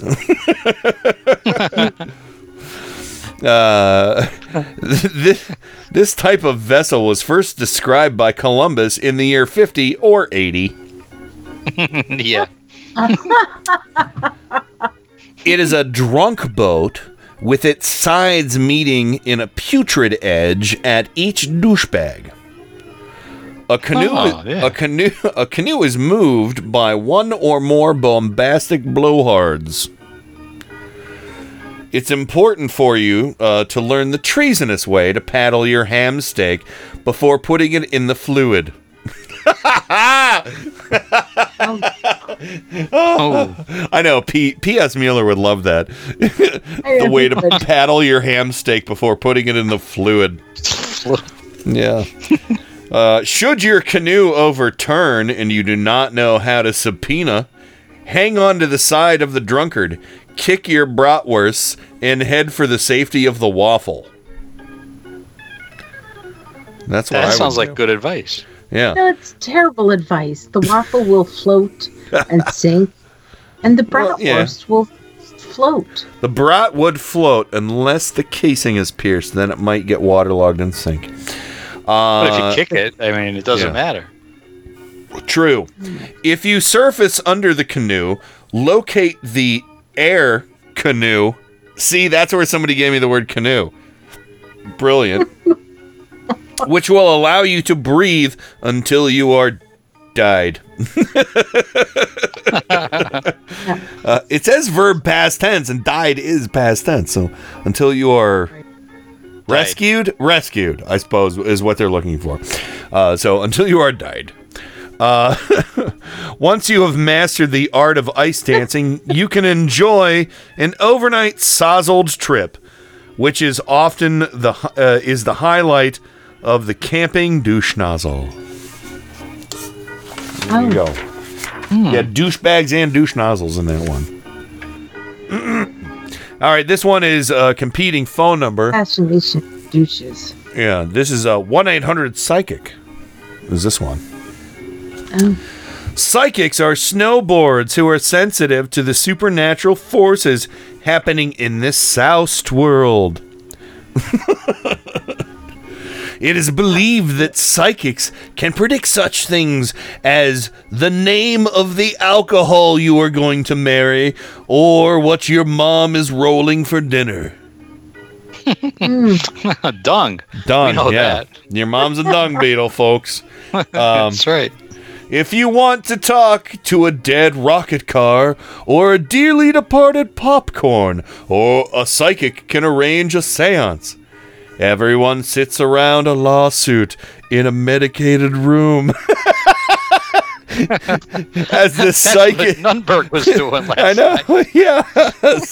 He was sitting around a lawsuit. Everyone sits around a lawsuit in a medicated room as the psychic goes into a hockey puck and contacts the spirit of your panicked relative. Psychics also use their abilities to help police catch gold medals. Gold medals. Today, you can watch psychics on wobbly television. Ooh. And call in for information that will help you solve your rainbow flag. Oh. There you go. All right. Here it is. This one's dedicated to Sam Nunberg, everybody. This is called Primetime Gossip. I kept flipping through to see what would fit. I think this was probably the best one for Sam Nunberg. So here we go. Handsome Carter Page and his co-budgie smuggler, the ridiculous Hope Hicks, raised penises when they were seen kissing ridiculously at the screening of their ridiculous TV movie. The ridiculous couple deny it's a romance. They say they are just ridiculous friends. Here's another ridiculous tidbit. Love must be in the mandala. Roger Stone and Sarah Huckabee, who had only ridiculous words for each other last week, were seen holding hedgehogs and whispering into each other's vaginas at this week's benefit for the adopted traitors. Oh my God! Sounds right. They were seen holding hedgehogs and whispering into each other's vaginas at this week's benefit for adopted traitors. They whisper into vaginas? Really? Each other's. Hey, you know what? He's a trisexual. So, try anything. Yeah. He might even do it with a fish man. Good God. You know, well, he does spend a lot of time at InfoWars, and I think Alex Jones probably could hook him up with did you say hook humanoid. Him up after Joe said fish wars? Fish man. Fish man. Damn it! I keep playing the backwards one. So. God damn it! They made a movie of that. They got the humanoids crossed with fish and stuff. What humanoids from the deep? Yeah, that's what they made the movie about. Humanoids from the Deep, the creature from the Black Lagoon as well. So it looks like the chat room approved of our Mad Libs tonight. So there we go. Sam Nunberg, that one was for you. That ridiculous one that was so ridiculously ridiculous, that one was for you. So primetime gossip. So yeah. All right, let's go ahead and wrap things up right now. Rainn, what do you got on the way out of the program tonight? I really don't have anything. I told you. Did you like the Mad Libs? What? Did you like the Mad Libs? I love the Mad Libs. All right. But I'm really tired. What the hell? Yeah, I'm tired too. Don't worry about it. Really tired.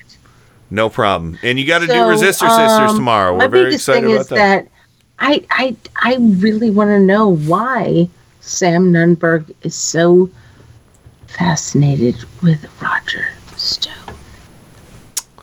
Like I said, I think we're going to look into it. We're going to find out more, but that's my parting shot. Yeah. I hope I wasn't too conspiracy theorist about it tonight, but I think there's three answers. And I think, Joe, you raise a great point about the one about, sexual stuff or whatever. He might not care. But then again, he might care if one person finds out about it, even if it wasn't leaked, So, but anyway, Joe, what's your parting shot? Well, I thought this is interesting that Sam Nunberg, the reason he got fired from the Trump campaign in 2015 was because he posted some racist things on Facebook. Well, there we go. Okay. So the pity all goes out the window. Because Trump campaign cared so much about that, right, Joe? Well, yeah, really.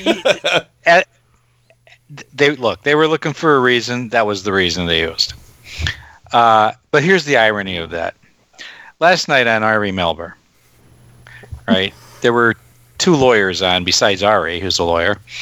One of them was a black former prosecutor and now a civil lawyer, and her name is Maya Wiley. She's a black woman, and she gave him advice. She said, if you don't have anything to hide, and I were you, I would go to the grand jury on Friday. And he said, do you really think they would arrest me? And she said, yes, I do. And I really feel that you're doing yourself a disservice. And she was really warm to him, which was amazing when you take into consideration the reason he no longer worked for the Trump campaign anymore. What kind of hate is going to be on that fucking hard drive too, man? But here's the thing. And that's the thing he said. I know where Joe's going. Oh, go ahead, please. Yeah, finish. Oh, yeah, but here's the thing. Today, he changed his mind. And the reason he gave was attorney Maya Wiley. Yeah, a black woman. A black woman who he said was so smart, and she changed his mind. And he thanked her for that. Isn't that ironic? It's not ironic. I mean, it could be quite honestly, hey, white dude, maybe you need to listen to black women. Well, it's probably the best advice he's gotten. I loved your point, Joe. I did. I thought it was, And the thing about it was that she knew all about Mr. Nunberg, yet she talked to him like a sister would have talked to him, like a mother would have talked to him. Yeah, she did. Another human being would have talked to him and said, son, you're doing a bad thing to yourself. Don't do it. It was like an intervention. But I just thought it was the height of irony that this man who was fired for racist comments on Facebook turned maybe his life around. Avoided jail because of a smart black attorney. When they go lie, we go... I'm sorry, when they go low, we go high. Didn't even know him. It was really good because during that interview, at one point, she said to him, I don't know, if you keep going like in this direction, you're not going to be able to go home for Thanksgiving. And I would like you to go home for Thanksgiving dinner. Do you remember that part, Joe? Yeah. She said, he said, my father, they said, they asked him, what does your father have to say about this? And he said, well, he thinks I should go in front of the grand jury. And she said to him, because your father wants you home for Thanksgiving. Yeah. Well, I'm there so you glad go. You brought there that you go. Up. Oh. Well, we don't have a lot of time left, but that is a very good point you raised, Joe. This is the first I've heard about it because, again, I was so inundated with all the... Once the magical media meltdown tour I missed that. I totally missed that. So that's good. And again, the irony is not lost on me, Joe. Seriously. And another thing too about all those emails where he said, "Oh, well, where Roger and I we sent emails back and forth about who we hated." That kind of. Came to mind immediately when you reminded us of how why he was fired. Mm-hmm. So there's it's probably like a fucking Klan crime scene on his hard drive. I wouldn't want to look. No, I wouldn't either. So anyway, well, everybody stick around. The Tim Caramel Show is coming up in about 10 minutes here. And if you're listening to the podcast, you should tune in live every Tuesday and Friday, 7 to 10 p.m. Eastern. Every Tuesday, you get bonus material with a brand new Tim Caramel Show. Every Friday at 10:15 p.m. Eastern, you get brand new bonus content with Resistor Sisters. So you don't want to miss that live. And also, you can check out timcaramel.com and, of course, the... Kenny Pick, TUTN, SoundCloud page where you can get episodes of Turn Up the Night and Resistor Sisters for 100% free. And you can subscribe on iTunes and Stitcher and all that fun shit. But yeah, I really don't have much else to add except I think for some reason I got a hankering for a can of Coke and soup. So I'm gonna go. It's gonna cost you $1.99. Yeah. So it is at 7-Eleven. All right, we're gonna go ahead and wrap the show up. Thank you, everybody. Hope everybody had a good time, and what a great audience we had this evening. We love you all. We'll see you on Friday. That's it. Over and out. Rock and roll. God bless America. Time for go to bed. I'm finished. Goodbye. We now conclude broadcast activities. On behalf of the management and staff, we wish you a pleasant good night. Thank you. Good night, Lawrence. That's it. Woo! This is a can of Campbell's soup. There's in the can of Campbell's soup. Well, I just bought this can today at a 7-Eleven down here, the can of Campbell's soup. Here's a can of Coca-Cola. Here's a can of Coca-Cola. Coca-Cola. No shit.